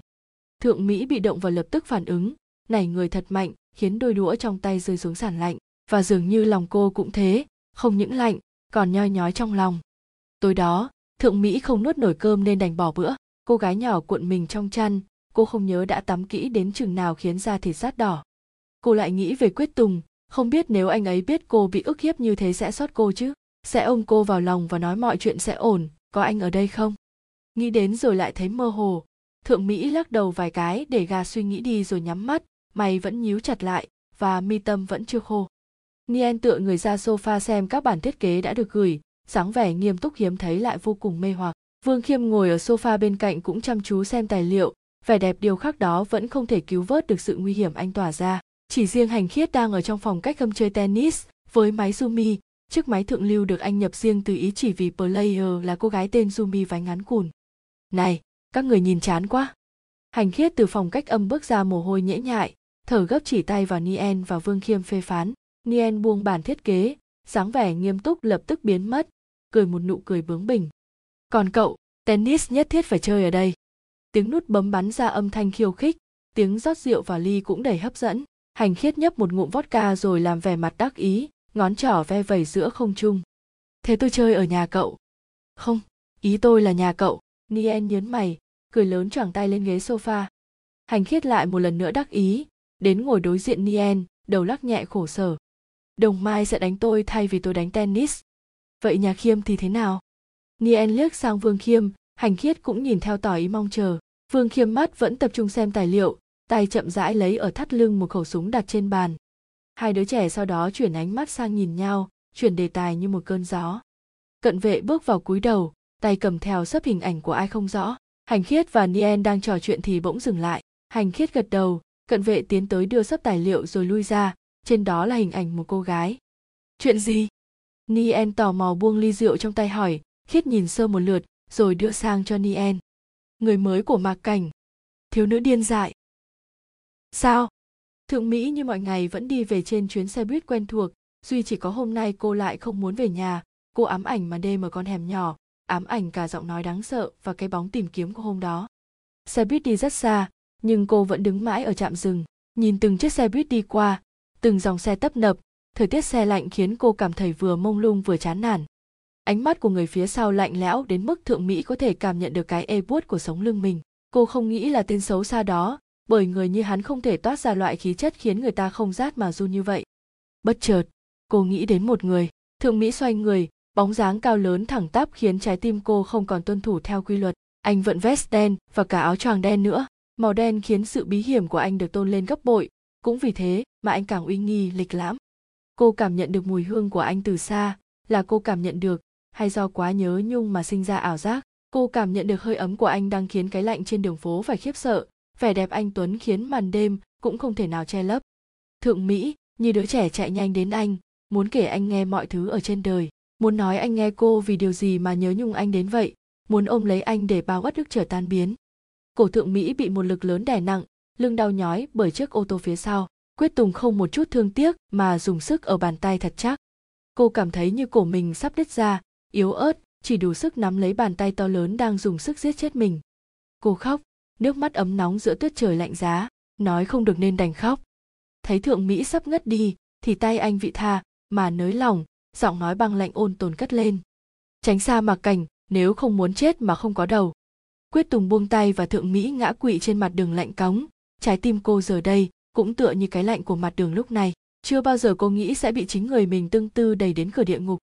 Tiếng bước chân của Quyết Tùng vang lên, rồi tiếng xế hộp xít ga kiêu hành rời bỏ. Hình ảnh Thượng Mỹ tuyệt vọng vẫn chưa hiểu chuyện gì xảy ra hiện rõ trên kính chiếu hậu, và Quyết Tùng đôi lần liếc qua. Thượng Mỹ thức dậy trong sự yếu đuối về cả tinh thần lẫn thể xác. Cô gồng mình ngồi dậy, tay chạm vào vết bầm ở cổ, rồi lại giật bắn ra. Cô đau, tất cả đều đau Thượng Mỹ. Bà Phi đem khăn nóng vào cho con gái. Thấy bộ dạng thất thần của cô thì có chút dừng lại, tay cầm thau nước nóng nghiền chặt, nhưng vẫn gọi cô một cách nhẹ nhàng. Thượng Mỹ đưa mắt về phía mẹ, cười tươi rói đặt hai chân xuống giường. Con ngồi đó, bộ dạng lúc nãy đã không còn. Bà Phi lúc này lại trở nên nghiêm khắc lạ thường, đôi mắt dịu dàng trở nên nghiêm nghị.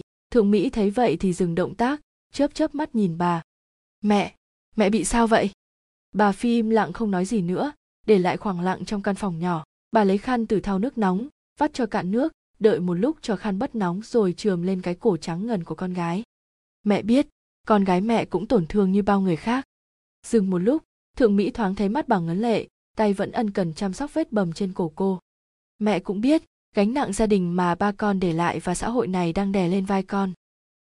Con có quyền yêu và được yêu, nhưng không có quyền để người khác dễ dãi đối xử với mình không đúng. Bởi con là của mẹ, mẹ sẽ đau lòng.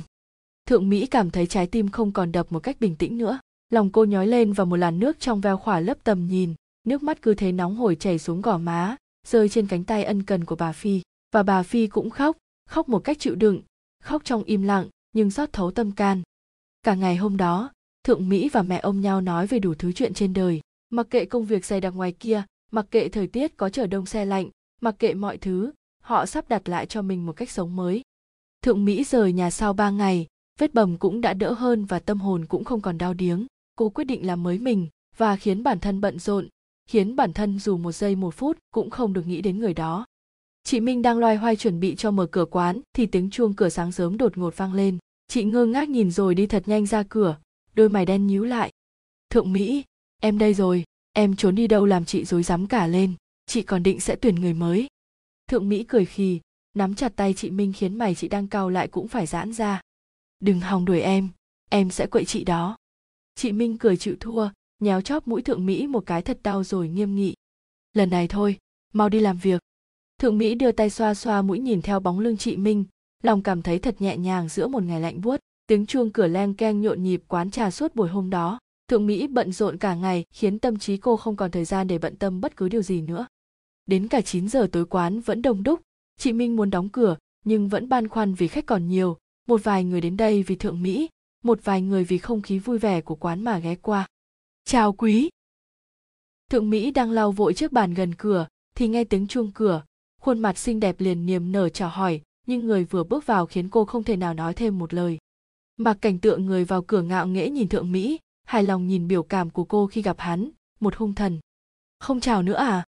Hắn từ từ đứng thẳng dậy, nhàn nhã cho hai tay vào túi quần, nhún vai trêu chọc cô gái nhỏ. Thượng Mỹ tím mặt, coi hắn như không khí, rồi cúi mặt tiếp tục công việc, bàn tay bưng tách trà có chút siết chặt, tâm trạng căng như dây đàn. Ra ngoài nói chuyện với chủ nhân một chút. Phía sau lưng truyền lên giọng nói khó nghe, Thượng Mỹ cứng người, không biết vì cái lạnh vốn có của trời Bắc hay vì từng câu từng chữ của hắn như mũi băng nhọn đang xuyên thấu mình. Cô giả vờ không nghe, cứ tiếp tục mà bước, phía sau lại thêm một câu nói nữa. Cứ cứng đầu như thế không tốt đâu, tôi là người đã muốn gì thì sẽ có cho bằng được.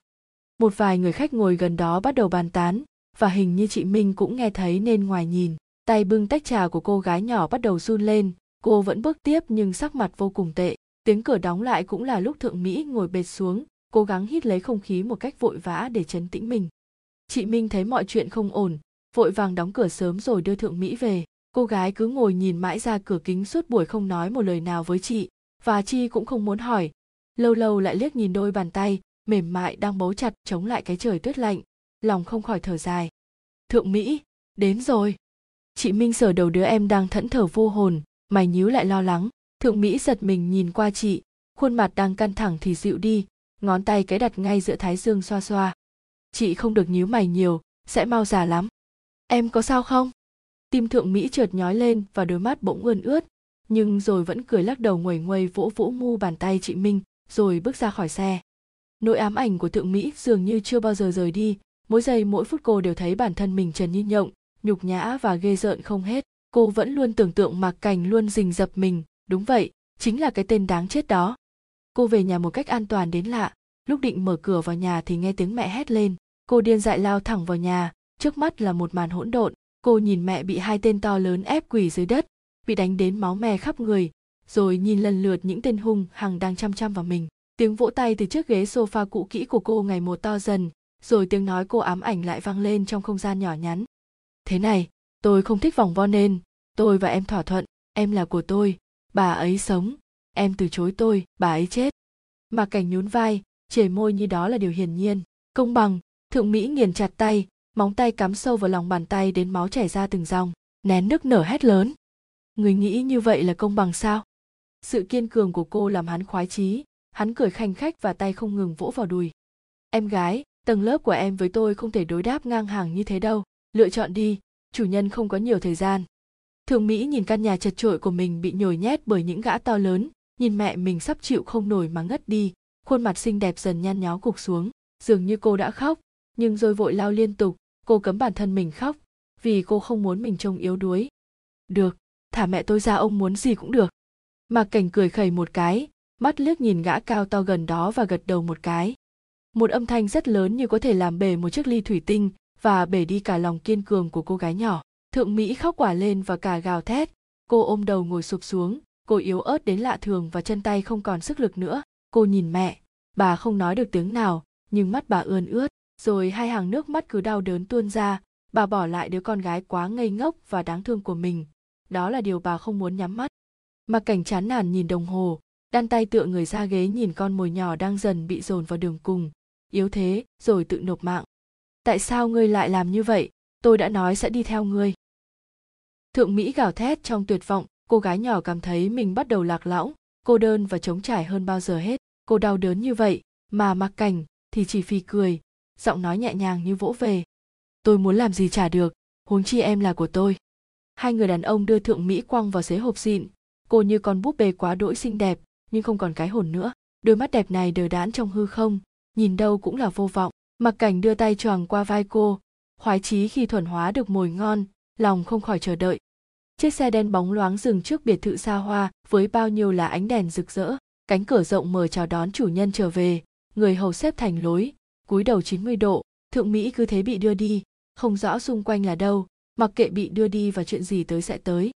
Quản gia thấy Mạc Cảnh vẽ liền gấp rút bước đến cúi đầu, ngập ngừng muốn nói nhưng lại thôi. Mạc Cảnh cũng thấy được điều đó, nhưng cũng không muốn nói nhiều, lập tức lướt qua. Hắn đưa Thượng Mỹ đến một căn phòng ở tầng cao và rộng nhất, đặt cô ngồi xuống giường, tiếp đó là chiếc áo sơ mi. Quản gia gấp rút như ngồi trên đống lửa, tay gõ cửa có chút khẩn cứ lặp đi lặp lại. Mạc Cảnh vốn đang muốn thưởng thức tư vị lại bị quấy rầy, thật sự không vui chuyện gì. Hắn phiền phức mở cửa, kèm theo đó là một ánh mắt sắc lạnh cùng giọng nói trầm ác. Quản gia đương nhiên hiểu, cúi đầu lo lắng. Khiết Ly phu nhân tìm người, cô ấy nói mình không được khỏe, cậu chủ về sớm một chút. Còn nhấc được cái điện thoại chẳng phải đã khỏe rồi sao? Mạc Cảnh nhíu mày gằn giọng, nhưng người quản gia vẫn lần nữa lo sợ nói. Giọng phu nhân rất yếu, mong cậu chủ trở về. Mày hắn động một cái liếc nhìn ông, môi mỏng nhếch lên và nụ cười tà ác xuất hiện. Ông bắt đầu nhiều lời từ khi nào? Hay, ông thích phu nhân của tôi. Mong cậu chủ đừng nghĩ bậy, tôi chỉ lo cho phu nhân. Người quản gia rõ là đáng bậc cha chú Mạc Cảnh, vậy mà hắn lại nói ra được những từ thô thiển, như thế thật không rõ trên dưới. Hắn từ trên cao nhìn xuống người đàn ông trung niên đang cúi đầu trước mình, tay cùng miệng đồng thời phát ra tiếng. Từ ngày mai nghỉ ngơi đi. Lúc này trong căn phòng chỉ còn lại duy nhất hai thái cực, Thượng Mỹ cứ nhìn vào khoảng không, mà hắn thì cứ chằm chằm nhìn vào vóc dáng quá mượt của cô. Áo khoác cô dần bị lấy ra khỏi người, áo ngoài cũng thế, chỉ còn lại chiếc áo ngực trắng tinh cùng đôi đào ửng hồng. Mạc Cảnh trong lòng đầy lửa, chỉ muốn vồ lấy cô mà ăn tươi nuốt sống. Chỉ là lúc này Thượng Mỹ lại cất tiếng. Khiết Ly là ai? Mạc Cảnh nghe đến tên cô gái ấy thì có chút dừng lại, chán nản đi đến salon trắng ngà ngồi phịch xuống. Vợ tôi, nhưng không phải ghen, tôi vẫn cho cô nhiều thứ cô ta không có. Vậy tại sao lại cần tôi? Hắn như nghe một câu hỏi thú vị, mà câu trả lời đối với hắn cũng vô cùng thích thú. Em ngọt như thế, tôi thích. Quyết Tùng, Mạc Cảnh có chút dừng lại, tâm trạng đột nhiên chuyển biến phức tạp khi cô thốt lên cái tên đó. Quyết Tùng thì sao? Môi hắn có chút mấp mày và mày đột nhiên nhíu lại. Hắn cho là cô bị điên mất rồi nên toàn nói những điều nhảm nhí. Hắn đi đến cô, vồ lấy cô rồi bắt đầu hôn lấy hôn để. Thượng Mỹ cứng đờ người như thế, rồi hình ảnh mẹ cô nhìn cô trong uất ức, hình ảnh cha cô ra đi mà vẫn chưa thanh thản, hình ảnh người đàn ông đó, từ khuôn mặt đến dáng vẻ từ đầu đến cuối đều ghét bỏ cô. Tất cả như thế đều muốn cô từ bỏ, cô mệt mỏi và không muốn gồng mình nữa. Khi hắn gỡ nút chiếc áo ngực, vốn là thứ duy nhất che đậy thứ đẹp nhất của người phụ nữ, cô chợt nhớ đến bàn tay hung hãn của người đàn ông đầu tiên trong cuộc đời mình. Anh ta là người đầu tiên mà cô coi là người cuối cùng có thể chạm vào mình. Thượng Mỹ dùng hết sức đá vào vật chính giữa hai chân đang cương cứng của hắn, ôm ngực chạy thật nhanh ra ngoài, nhưng rất tiếc, sói mưu hơn thỏ, hắn khóa cửa.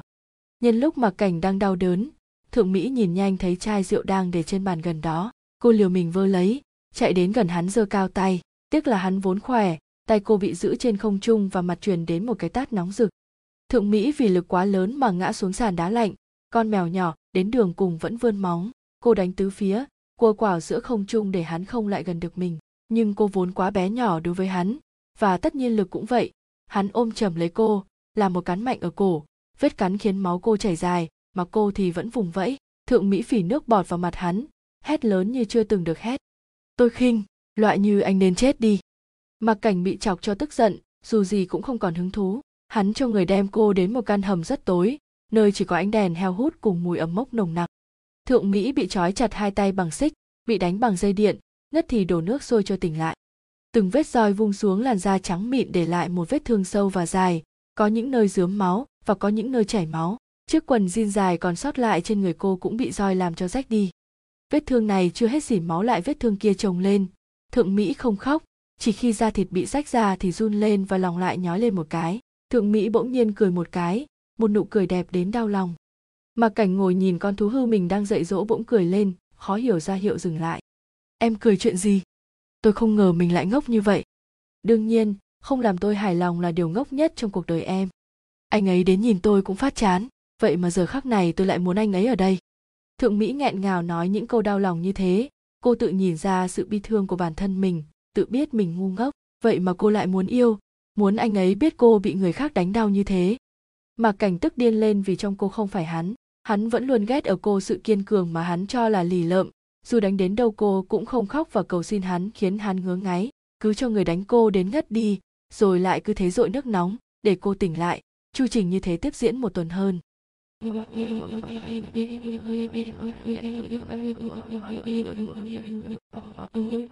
Hành Khiết cầm một xấp văn kiện trên tay nghiêm túc xem xét. Càng xem mày càng nhíu, ngón tay thon dài, từ từ chậm rãi dừng lại ở mỗi trang. Anh liếc nhìn Niel đang gác chân xem tạp chí vô cùng thích thú thì mở miệng. Niel đại nhân, hãy để ý tôi một chút.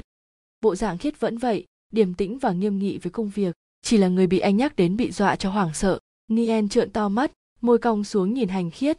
Tiếp theo đó là da gà nổi lên. Anh nhanh chóng chuyển biến khuôn mặt sang giận dữ, rồi ném cuốn tạp chí vào Khiết. Tôi đến già vẫn ghét cái cách nói đấy của cậu. Im lặng đi. Nien vừa nói vừa vò đầu, ai cũng biết cậu sởn da gà mỗi khi Hành Khiết trở nên nhẹ nhàng quá mức giống một người con gái. Xem cái này. Có gì bậy bạ không? Tôi tuy không còn là trai nguyên, nhưng tôi có giá. Hành Khiết lúc này chỉ muốn vung chân đá hắn bay khỏi nơi này nhanh một chút. À, bay khỏi thành phố này thì càng hay. Anh nghiến răng nhìn Nien, mắt mở to hù dọa. Nien lập tức cười cầm xấp văn kiện kéo về phía mình. Cũng giống như Hành Khiết, vẻ mặt đùa cợt đó không còn nữa mà trở nên suy tư, nghiêm trọng. Nien gõ gõ vào bức hình trong đó. Tôi có gặp cô gái này ở nhà Tùng.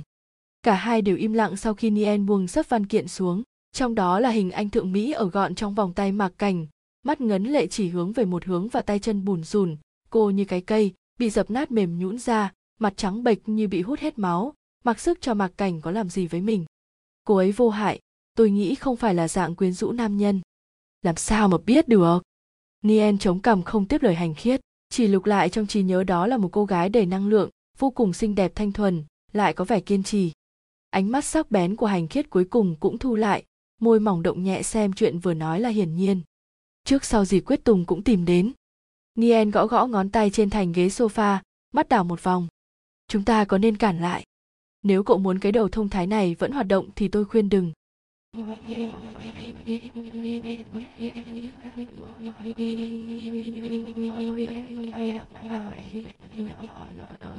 Trên tầng cao nhất của biệt thự xa hoa, bóng dáng người đàn ông hiện lên vô cùng lạnh lẽo. Khuôn mặt anh không hề động, mắt chỉ lướt nhẹ qua các tấm hình đặt trên bàn. Mỗi lúc liếc qua một bức, tâm trạng anh lại trầm đi, khuôn mặt đen lại và ánh mắt sắc như cắt được cả những bức ảnh kia thành trăm mảnh. Anh có chút dừng lại trên tấm hình cuối cùng, trên khuôn mặt trắng bệch, bộ dạng cô làm anh có chút suy nghĩ, nhưng rồi lại bị tiếng gõ cửa ngắt ngang. Cậu chủ, đây là thông tin bệnh tình của tiểu thư Khiết Ly. Anh không nói, chỉ gật đầu, người đàn ông kia liền lui ra. Trên giấy tờ ghi rõ Khiết Ly bị hội chứng trầm cảm, có xu hướng tự hành hạ bản thân mình, cần người nhà quan tâm hơn. Mày anh nhíu chặt lại, lòng như lửa đốt, vò nát tờ giấy trong tay ném vào góc tường, khuôn mặt lãnh đạm trở nên đáng sợ, như con sói dữ muốn xé nát con mồi. Tiếng chuông điện thoại cắt ngang sự giận dữ, Quyết Tùng thấy số điện thoại thì lập tức bắt máy, vẻ âm u lúc nãy trở nên dịu dàng. Anh đây.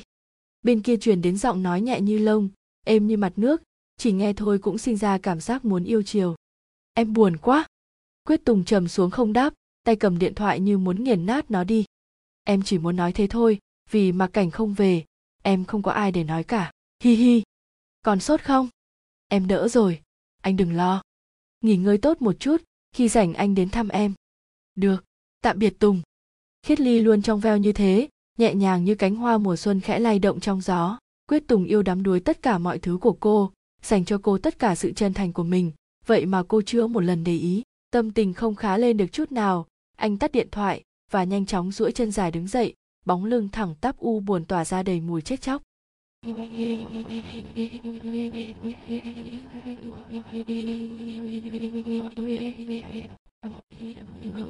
Quyết Tùng khoác chiếc áo sáng dài màu đen được may đo vừa vặn, bên trong là chiếc áo sơ mi đen đơn giản kết hợp với quần tây đen, nhưng lại tô lên vẻ mị hoặc của người đàn ông trưởng thành.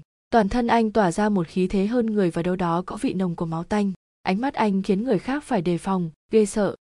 Chiếc phe Mercedes đắt đỏ gầm lên rồi lao nhanh trong màn đêm, đèn pha xé toạc đi sự tĩnh mịch vốn có của một đêm mưa phùn giá lạnh. Xe dừng lại trước cổng biệt thự Mạc Cảnh, anh ôn tồn bước một chân, rồi hai chân.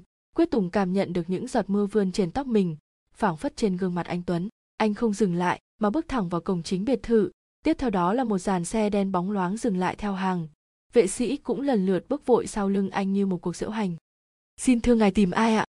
Người quản gia mới đến cúi đầu lễ phép, nhưng có phần run rẩy, chắc do là người mới nên không biết Quyết Tùng là ai và đến tìm ai. Tùng không trả lời cũng không nhìn xuống, một tên vệ sĩ phía sau nói thay. Mạc Cảnh ở đâu? Dám gọi thẳng tên cậu chủ như vậy cũng không phải là người tầm thường, quản gia trẻ tuổi vẫn lắp bắp nói thêm dù trên trán đã ướt đẫm mồ hôi. Tìm cậu chủ có việc gì? Người quản gia máu me đầm đìa dưới sàn nhà, mặt nhăn nhó ôm lấy cánh tay đang tuôn máu. Mạc Cảnh trong hầm đang thưởng thức hơi thở thoi thóp của cô gái nhỏ, cũng nghe thấy tiếng súng, hắn đứng phát dậy ra hiệu cho hai vệ sĩ bên cạnh cùng đi xem tình hình. Thì ra là Ryan Quyết Tùng, bận rộn như vậy ngài đến đây có việc gì? Quyết Tùng lúc này mới đảo mắt nhìn Mạc Cảnh trong bộ pyjama bóng loáng, bộ dạng vô cùng thong dong trong khi Khiết Ly lại đáng thương ở nửa kia của trái đất. Anh không để lộ tâm tình trên khuôn mặt đó, nhưng trong lòng lại như phát điên lên, hận không phải vì đây là người Khiết Ly yêu mà anh có thể bóp chết hắn. Mạc Cảnh liếc sơ qua tên người hầu nằm rạp dưới đất, da đầu có chút tê dại, ra lệnh cho người bên cạnh giải quyết, sau đó lại khôi phục lại nét vui vẻ soi xét anh từ đầu đến cuối rồi tặc lưỡi. Chực chực, ngài Ryan hôm nay bành trên bạn người. Làm chút rượu chứ nhỉ? Quyết Tùng ngồi xuống sofa, thong thả bắt chéo chân, lạnh lùng mở miệng. Cô gái đó đâu? Ai? Thấy con cáo, vẫn giả vờ không chịu nói. Quyết Tùng vẫn giữ nguyên bộ dạng băng lãnh, ngón tay dài trượt lên ly thủy tinh nhấp từng ngụm rượu nồng. Mạc Cảnh cũng cương lì với hắn, ngồi được một lúc thì hắn thấy được những cử chỉ khác thường ở người đối diện. Tay Tùng gõ nhịp, từng nhịp từng nhịp như còi báo hiệu sự sống còn của hắn chỉ còn trong gang tấc. Một giọt mồ hôi lúc này đã lan dài. Ngài muốn tìm thú vui thì có thể đến Tam Kình, sao lại đến nhà tôi? Không kiên nhẫn được nữa, hắn liền uất ức mà nói. Đối với Quyết Tùng, anh không muốn nhiều lời với những tên ngu xuẩn, cũng không muốn đôi co với con người nhu nhược. Ánh mắt anh bắt đầu có chút động, sắc mặt đanh lại và mắt chớp nhẹ một chút. Được được, tôi có một con mèo nhỏ, đi theo tôi. Hắn dẫn Quyết Tùng cùng hai người vệ sĩ nữa đi một lối riêng, căn biệt thự tráng lệ mà lại có một căn phòng ẩm thấp như vậy thật đáng kinh ngạc. Điều này Quyết Tùng quả thật phải lắc đầu chịu thua trước tên cáo già này. Căn phòng được mở ra, sộc thẳng vào mũi là mùi ẩm mốc, cũ kỹ và cả mùi máu tanh nữa. Quyết Tùng nhận rõ được mùi máu trong từng bước chân mình, cứ đến gần, đến gần rồi điều anh cần cũng đã có, người anh tìm cũng đã gặp. Thượng Mỹ nằm sấp dưới mặt sàn lạnh cóng, nửa thân trên không mặc gì ngoài chiếc áo ngực bị xếch lên cao lộ một màng ngực hồng, hai tay bị trói chặt lại, đầu áp xuống sàn nhắm nghiền mắt. Quyết Tùng hạ mắt nhìn cô gái nhỏ, tâm tư vẫn lạnh như mặt hồ mùa đông.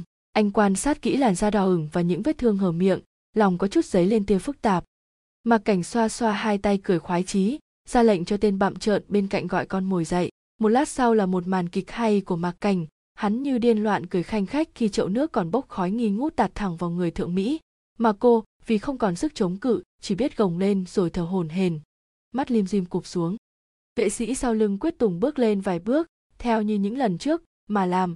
Anh ta đưa súng lên định bóp còi thì thấy những ngón tay thon dài anh ra hiệu, dừng lại lui về sau. Thế nào, được chứ? Tôi đã tuyển rồi thì khó mà cưỡng lại được. Giành con mồi này cũng không hề dễ, tôi phải giết con thú mẹ, con thú con mới chịu cụp đuôi, nhưng vẫn chưa được vía, tôi vẫn chưa động được, nếu anh thích có thể tự thuần hóa. Cách Mạc Cảnh coi sinh mạng con người như một loài vật khiến Thượng Mỹ tức đỏ người, tay nắm thành quyền, nắm tay bấm chặt vào lòng bàn tay, hận không thể cắt cái đầu ngu ngốc của hắn ra. Quyết Tùng không trả lời, chỉ chăm chăm nhìn cô gái dưới sàn, đôi mắt băng lãnh có chút động, là hắn trách lầm cô ư? Ra hiệu gỡ bỏ xích của cô, anh rất nhanh nhạy thấy được vết bầm tím ở cổ tay cô, có lẽ cô là muốn giãy giụa để trốn thoát. Anh lúc này đột nhiên sinh ra cảm giác có lỗi, sải bước đến cô gái quá đỗi mong manh dưới sàn nhà, ngồi xuống vén mái tóc rối tung che khuất cả khuôn mặt Thượng Mỹ. Khuôn mặt trong veo thuần khiết, lại có phần kiên cường cam chịu, lúc này anh mới thấy được sự kiêu diễm của cô. Thượng Mỹ rất lâu không cảm nhận được sự dịu dàng, một bàn tay ấm áp khiến cô co rúm lại nhíu mày run rẩy, tự bảo vệ mình một cách yếu ớt. Mà Quyết Tùng trong thoáng chốc lại vì cảnh tượng này mà ánh mắt trở nên dao động. Chiếc áo khoác dài được anh nhẹ nhàng che chắn cho cô gái nhỏ. Quyết Tùng ôm lấy và nhấc bổng cô lên, tay vô tình chạm vào mặt sàn, quả thật rất lạnh. Rồi anh lại nhìn vào người con gái mềm nhũn trước mặt mình, sao cô ta có thể sống sót được lâu như vậy? Thượng Mỹ tựa đầu vào lồng ngực rắn chắc của anh, nghe tiếng trái tim anh bình tĩnh đập từng nhịp. Cánh môi anh đào khẽ nhấc và giọng nói khàn khàn run rẩy tuôn ra. Em lại nằm mơ rồi, Tùng đến cứu em đúng không? Vốn dĩ em không nên mơ như vậy. Cô nuốt nước bọt, rồi như không còn lực để nói tiếp mà chỉ chắp môi, hưởng thụ trọn vẹn mùi hương của anh. Quyết Tùng vì câu nói của cô là tâm tư càng trở nên rối mù. Cô gái này là đợi hắn, yếu ớt mà đợi hắn, vô vọng cũng đợi hắn. Khuôn mặt vẫn tỏ ra thần sắc lạnh lẽo hơn người, nhưng ít ai biết trái tim hắn muôn ngàn trận giông bão. Anh để Thượng Mỹ tựa vào lồng ngực mình, lúc này anh mới cảm nhận được sự nhỏ bé của cô và cả hơi thở rất yếu ớt. Cô thở rất nhẹ, không đếu và tay luôn nắm chặt lại thành quyền. Anh đã từng như con sói giữ nuốt chửng cô, vậy mà bây giờ lại không nỡ đẩy cô ra. Tùng cố gắng gỡ những ngón tay nhỏ bé nhưng rất mạnh của cô, phát hiện bên trong bàn tay là những vết móng tay cắm rất sâu, hầu như máu không còn chảy nữa. Em đau. Thượng Mỹ run rẩy nói nhỏ, dường như cô chỉ thều thào.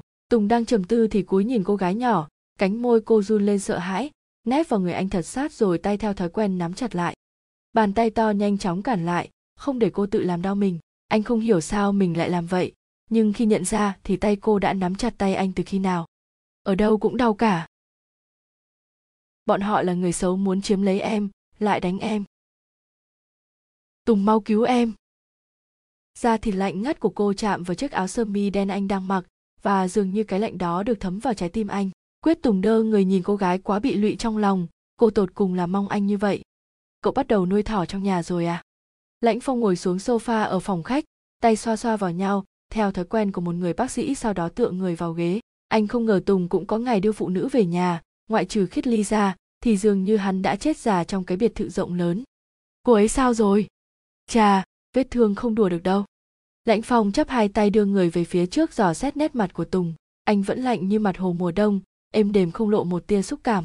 Thấy anh như vậy thì Phong tò mò lại càng tăng thêm, khuôn mặt tỏ vẻ khoái chí. Có chuyện gì vậy? Tùng lập tức động, chân bắt chéo nới ra rồi đứng thẳng dậy. Tôi không tiễn, hôm nay cậu vất vả rồi. Anh lướt qua khuôn mặt đang sượng lại đi thẳng lên lầu. Lãnh Phong một mình rời đi, miệng không ngừng trách con người phụ bạc. Quyết Tùng đứng nửa ngày ở cửa phòng, tay cứ đưa lên rồi hạ xuống ở nắm tay vịn. Thật không ngờ con người cao cao tại thượng như vậy lại có lúc ngập ngừng. Anh không hiểu bản thân mình là đang sợ điều gì, hay là ghét bỏ người con gái trong kia. Hơn nửa ngày sau cửa cuối cùng cũng mở, một mùi khử trùng sộc thẳng vào mũi, khiến anh có chút khó chịu nhưng không biểu lộ. Cô gái nhỏ nằm trên chiếc giường trắng rộng lớn khiến cô càng thêm nhỏ bé, và chiếc mền vàng nhạt kéo cao như đang che lấp cô đi. Y tá đứng gần đó đang lau người cho Thượng Mỹ, nghe tiếng động thì ngước nhìn. Dáng người anh tú đó khiến cô có chút ngừng lại, nhưng rồi lập tức làm đúng trách nhiệm của mình. Cô bước đến cúi đầu, dặn dò kỹ lưỡng. Bệnh nhân tạm thời chưa tỉnh táo, có lúc sẽ nói mê, mong anh đừng vội đánh thức. Các vết thương đã được xử lý kỹ, chỉ cần thay băng và bôi thuốc đầy đủ sẽ nhanh khỏi. À, da bệnh nhân hiện tại rất nhạy cảm, mong anh bật máy sưởi và làm ấm bệnh nhân thường xuyên. Bệnh nhân tạm thời chưa thể mặc áo ngực vì da bị nước nóng làm mỏng đi, người nhà chú ý một chút. Cô y tá nói một tràng dài, rồi cúi đầu, sau đó nhanh chóng lui ra. Người nhà. Quyết Tùng cứ đứng yên, và trong đầu cứ hiện lên hai chữ vô ý mà lại cố ý đó. Những cơn gió bắc tràn về cũng là lúc mùa đông đang chuẩn bị gõ cửa từng ngôi nhà. Khác với những cơn gió heo may của mùa thu, chỉ đem lại cảm giác hơi se lạnh. Những cơn gió bắc làm cho ai cũng phải rùng mình, vì cái rét cắt da cắt thịt. Bầu trời không còn trong xanh, nắng cũng dần tắt lịm, trên nền trời chỉ còn lại một màu xám xịt không khỏi gợi cảm giác thê lương, ảm đạm. Thượng Mỹ vẫn xinh đẹp như một nàng công chúa trên chiếc giường màu xanh ngọc, khuôn mặt cô ánh lên nét buồn bã ngay cả trong giấc ngủ của mình. Mi Thượng Mỹ run lên, ngón trỏ cũng cử động một chút, cô cảm nhận được hương cam xả vương vấn nơi chóp mũi khiến tâm tình có khó chịu cũng phần nào vơi đi. Thượng Mỹ căng thẳng đảo mắt một vòng xung quanh, đến khi cảm thấy mọi thứ đều an toàn thì hơi thở mới bắt đầu nhẹ nhàng phả ra, bàn tay xinh đẹp đang gồng cứng bắt đầu chống dậy. Dường như cô đã rất lâu không cử động, đến cả việc ngồi dậy cũng thấy lạ lẫm. Cô còn tự hỏi liệu cảm giác đứng dậy và đi đứng sẽ khó đến mức nào. Thượng Mỹ chớp mắt vài cái để tỉnh táo, gạt bỏ suy nghĩ quá lố ra khỏi đầu mình.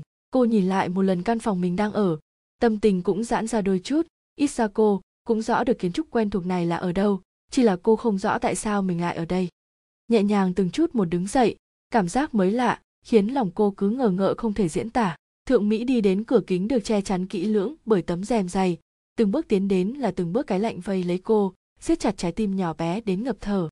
Ngón tay thon dài chạm vào rèm cửa kéo nhẹ, một cái lạnh gợi cho người ta cảm giác đau thương. Cùng với màn đêm tĩnh mịch, Thượng Mỹ cảm thấy trái tim mình ê buốt, từng nhịp đập càng khiến nó đau nhức không ngừng. Mắt cô ươn ướt nhưng không để rơi một giọt lệ, tay ôm lấy bả vai thả mình vào cảnh đêm. Không biết đã thẫn thờ bao lâu, tiếng mở cửa khiến cô giật mình quay lại. Thượng Mỹ dừng lại rất lâu, dường như để chắc chắn mình không nhìn lầm. Bóng dáng cao lớn cùng khí chất người ngợi tỏa ra dù trong bộ đồ rất bình thường. Ngũ quan anh tuấn vẫn kiên định, theo năm tháng, đôi mắt chim ưng đối mặt với cô, một màn gặp gỡ ngưng đọng đến kỳ lạ. Quyết Tùng cũng đứng yên nhìn cô rất lâu, dáng vẻ yêu kiều của cô như một giọt sương sớm đọng lại trên phiến lá, vừa thanh thuần lại mong manh khó tả. Đôi mắt như ngọc lưu ly cứ long lanh dưới ánh đèn vàng nhẹ nhẹ khiến anh không khỏi mê người. Anh một lần nữa phức tạp trong suy nghĩ rốt của cô gái này, đối với anh là rung động hay áy náy. Sao lại đứng đó? Đối diện với giọng nói trầm lặng, Thượng Mỹ muốn nói nhưng nghẹn ở cổ. Cô cảm thấy chỉ cần mình mở miệng bao nhiêu kìm nén sẽ theo đó mà vỡ òa. Cô sợ cô sẽ khóc, sợ sẽ khiến mình trông đáng thương trước mặt anh. Nhưng cô không biết, ngay từ đầu, cô đã đáng thương đến mức nào. Quyết Tùng nhìn thấu sự yếu đuối như lớp băng mỏng, cảm nhận hơi thở thật nhẹ của cô, trong khoảng cách không xa cũng không gần. Cảm giác ngượng ngùng khiến anh đảo mắt nhìn quanh một vòng rồi rời đi. Trong khoảnh khắc ngắn ngủi đó, anh thấy vai Thượng Mỹ run lên, đôi mắt như mặt hồ êm à có những đợt sóng gợn và khuôn mặt xinh đẹp có chút trùng lại. Anh lộ rõ vẻ lạnh lẽo ngay lúc cánh cửa dần khép lại, đôi mắt sắc bén rợn người cùng nội tâm rối bời, chân dài sải bước một cách kiên quyết lên lầu cao hơn. Thượng Mỹ không trông đợi anh ở lại, bởi cô biết cô không quan trọng với anh, một chút cũng không. Nhưng trái tim cô giờ khắc đó đã gào thét và nức nở. Chuyện gì? Thưa cậu chủ, cô Thượng Mỹ sốt rất cao, chán nóng nhưng lại nói lạnh trong người, mồ hôi không ngừng rơi, tôi không biết phải thế nào. Quyết Tùng tựa người vào ghế sofa, một tay chống thái dương, tay còn lại cầm khẩu súng mà ngủ, vừa ngủ vừa cảnh giác, vừa ngủ vừa phòng ngự. Đó là điều anh luôn làm để tự bảo vệ mình. Thói quen đó không biết từ bao giờ, nhưng anh không thể ngủ mà không có khẩu súng bên cạnh. Tiếng động vừa phát ra, lập tức còi súng đã được anh sẵn sàng, ngón tay dứt khoát ngay còi súng và ánh mắt sắc bén hướng ra phía cửa. Môi mỏng lười biếng nhếch lên. Chuyện gì? Thưa cậu chủ, cô Thượng Mỹ sốt rất cao, chán nóng nhưng lại nói lạnh trong người, mồ hôi không ngừng rơi. Tôi tôi không biết phải thế nào. Người hầu gấp gáp nói thật mau trong sợ hãi, bởi thật là nếu không nói cho Quyết Tùng, cô sợ Thượng Mỹ sẽ chết mất. Quyết Tùng lười biếng sửa dáng ngồi, giấc ngủ chưa đủ khiến anh khó chịu nên có chút cọc cằn. Đến giờ anh vẫn chưa cho là sự việc đó đáng báo động đến thế. Cô người hầu cúi dập người ở phía cửa, dường như cũng hiểu việc mình làm đối với người bên trong là vô cùng không tốt. Quyết Tùng nhắm chặt mắt một cái rồi mở ra để tỉnh táo hẳn. Khi nào gần chết hãy nói. Cô ấy bây giờ không sớm thì muộn cũng chết ạ, à. Không còn từ tốn như lúc trước nữa, mạng người là quan trọng hơn, vì thế người hầu tiếp lời rất nhanh, rất kiên định. Quyết Tùng đứng dậy, nhàn nhã mở cửa liếc sơ qua cô người hầu, cô nhanh nhẹn tránh sang một bên chừa lối cho anh. Căn phòng vốn ấm áp này đã trở nên lạnh buốt, có lẽ do Thượng Mỹ đã vô tình để cho cái lạnh ập vào, hay do anh vô tình nên làm lạnh đi cả khoảng không gian. Quyết Tùng cảm nhận được ngay cái lạnh khi vừa mở cửa, khoảnh khắc đầu tiên là Thượng Mỹ, với mái tóc dài óng ả rối bời trên chiếc giường rộng lớn, cô nhỏ bé đi khi co rúm mình lại, cũng xinh đẹp hơn với gương mặt ửng hồng. Anh điều chỉnh máy sưởi, sau đó lập tức đến bên cạnh Thượng Mỹ, cô rất nóng, nóng đến bỏng, vì thế mà khuôn mặt cứ đỏ bừng và làn da cũng thế, nhưng dáng nằm lại cho thấy cô đang rất lạnh. Quyết Tùng nhấc máy gọi cho Lãnh Phong, một cuộc, hai cuộc, ba cuộc, tiếng chuông cứ kéo dài khiến anh phải hét lên, tên khốn và tiếp tục gọi. Cuộc gọi cuối cùng cũng được đáp, nhưng giọng nói thì lại khác hẳn Phong. Hello, ai, he Ryan, không phải Vương Khiêm máu mặt, Lãnh Phong mọt sách, Niel lóc chóc, thì tôi là ai đây nào? Mau đưa điện thoại cho Phong, tôi cần cậu ấy gấp. Hành Khiết khua tay múa chân như đang phát biểu một bài diễn văn hào hùng, bị Quyết Tùng hối thì xem kỹ lại tên hiện trên màn hình điện thoại, mắt rưng rưng tiếp lời. Tôi cũng vừa đến nhà cậu ta, thấy điện thoại ở dưới sàn thì đúng lúc cậu gọi, tôi đã bắt máy, dùm lại không được cảm ơn. Đừng rông dài, tìm hắn lẻ. Hành Khiết lửa giận trong lòng, nhưng kìm nén lại, cậu cảm thấy trong lòng tựa cành cây non bị dội nước thật mạnh, rồi gãy vỡ. Tiến đến phòng ngủ của Lãnh Phong thì nghe những tiếng động vừa quen vừa ngượng. Nghe thấy chứ?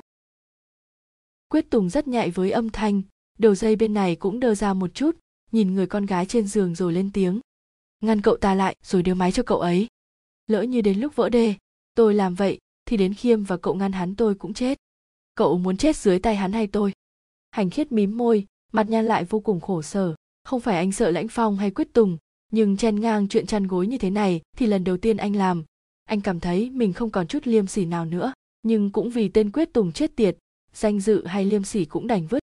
Tiếng hoan ái bên trong căn phòng dừng lại, Hành Khiết ôm tim, vừa nói vừa bóp trái tim đang loạn nhịp của mình. Quyết Tùng đại nhân nhờ Lãnh Phong đại nhân một việc, kẻ hèn này chỉ là kẻ đưa thư. Đừng! Chưa dứt câu cửa đã mở, Lãnh Phong lực lãm phơi bày nửa thân trên nóng bỏng rực phát điện thoại, rồi đóng sầm cửa. Hành Khiết chỉ vọn vẹn cảm thấy một chút gió từ lực đóng sầm cửa. Hành Khiết chỉ vọn vẹn cảm thấy một chút gió từ lực đóng cửa quá mạnh, rồi người mất hút, chỉ còn anh và anh. Vương Khiêm, anh nhấc điện thoại gọi cho người nào đó. Điện thoại rõ ràng đã được nhấc, anh cũng đã mở lời, nhưng phía bên kia vẫn im lặng chờ đợi câu nói tiếp theo. Quyết Tùng vừa dọa giết tôi, Lãnh Phong thì không nhìn tôi lấy một lần đã vừa đóng cửa.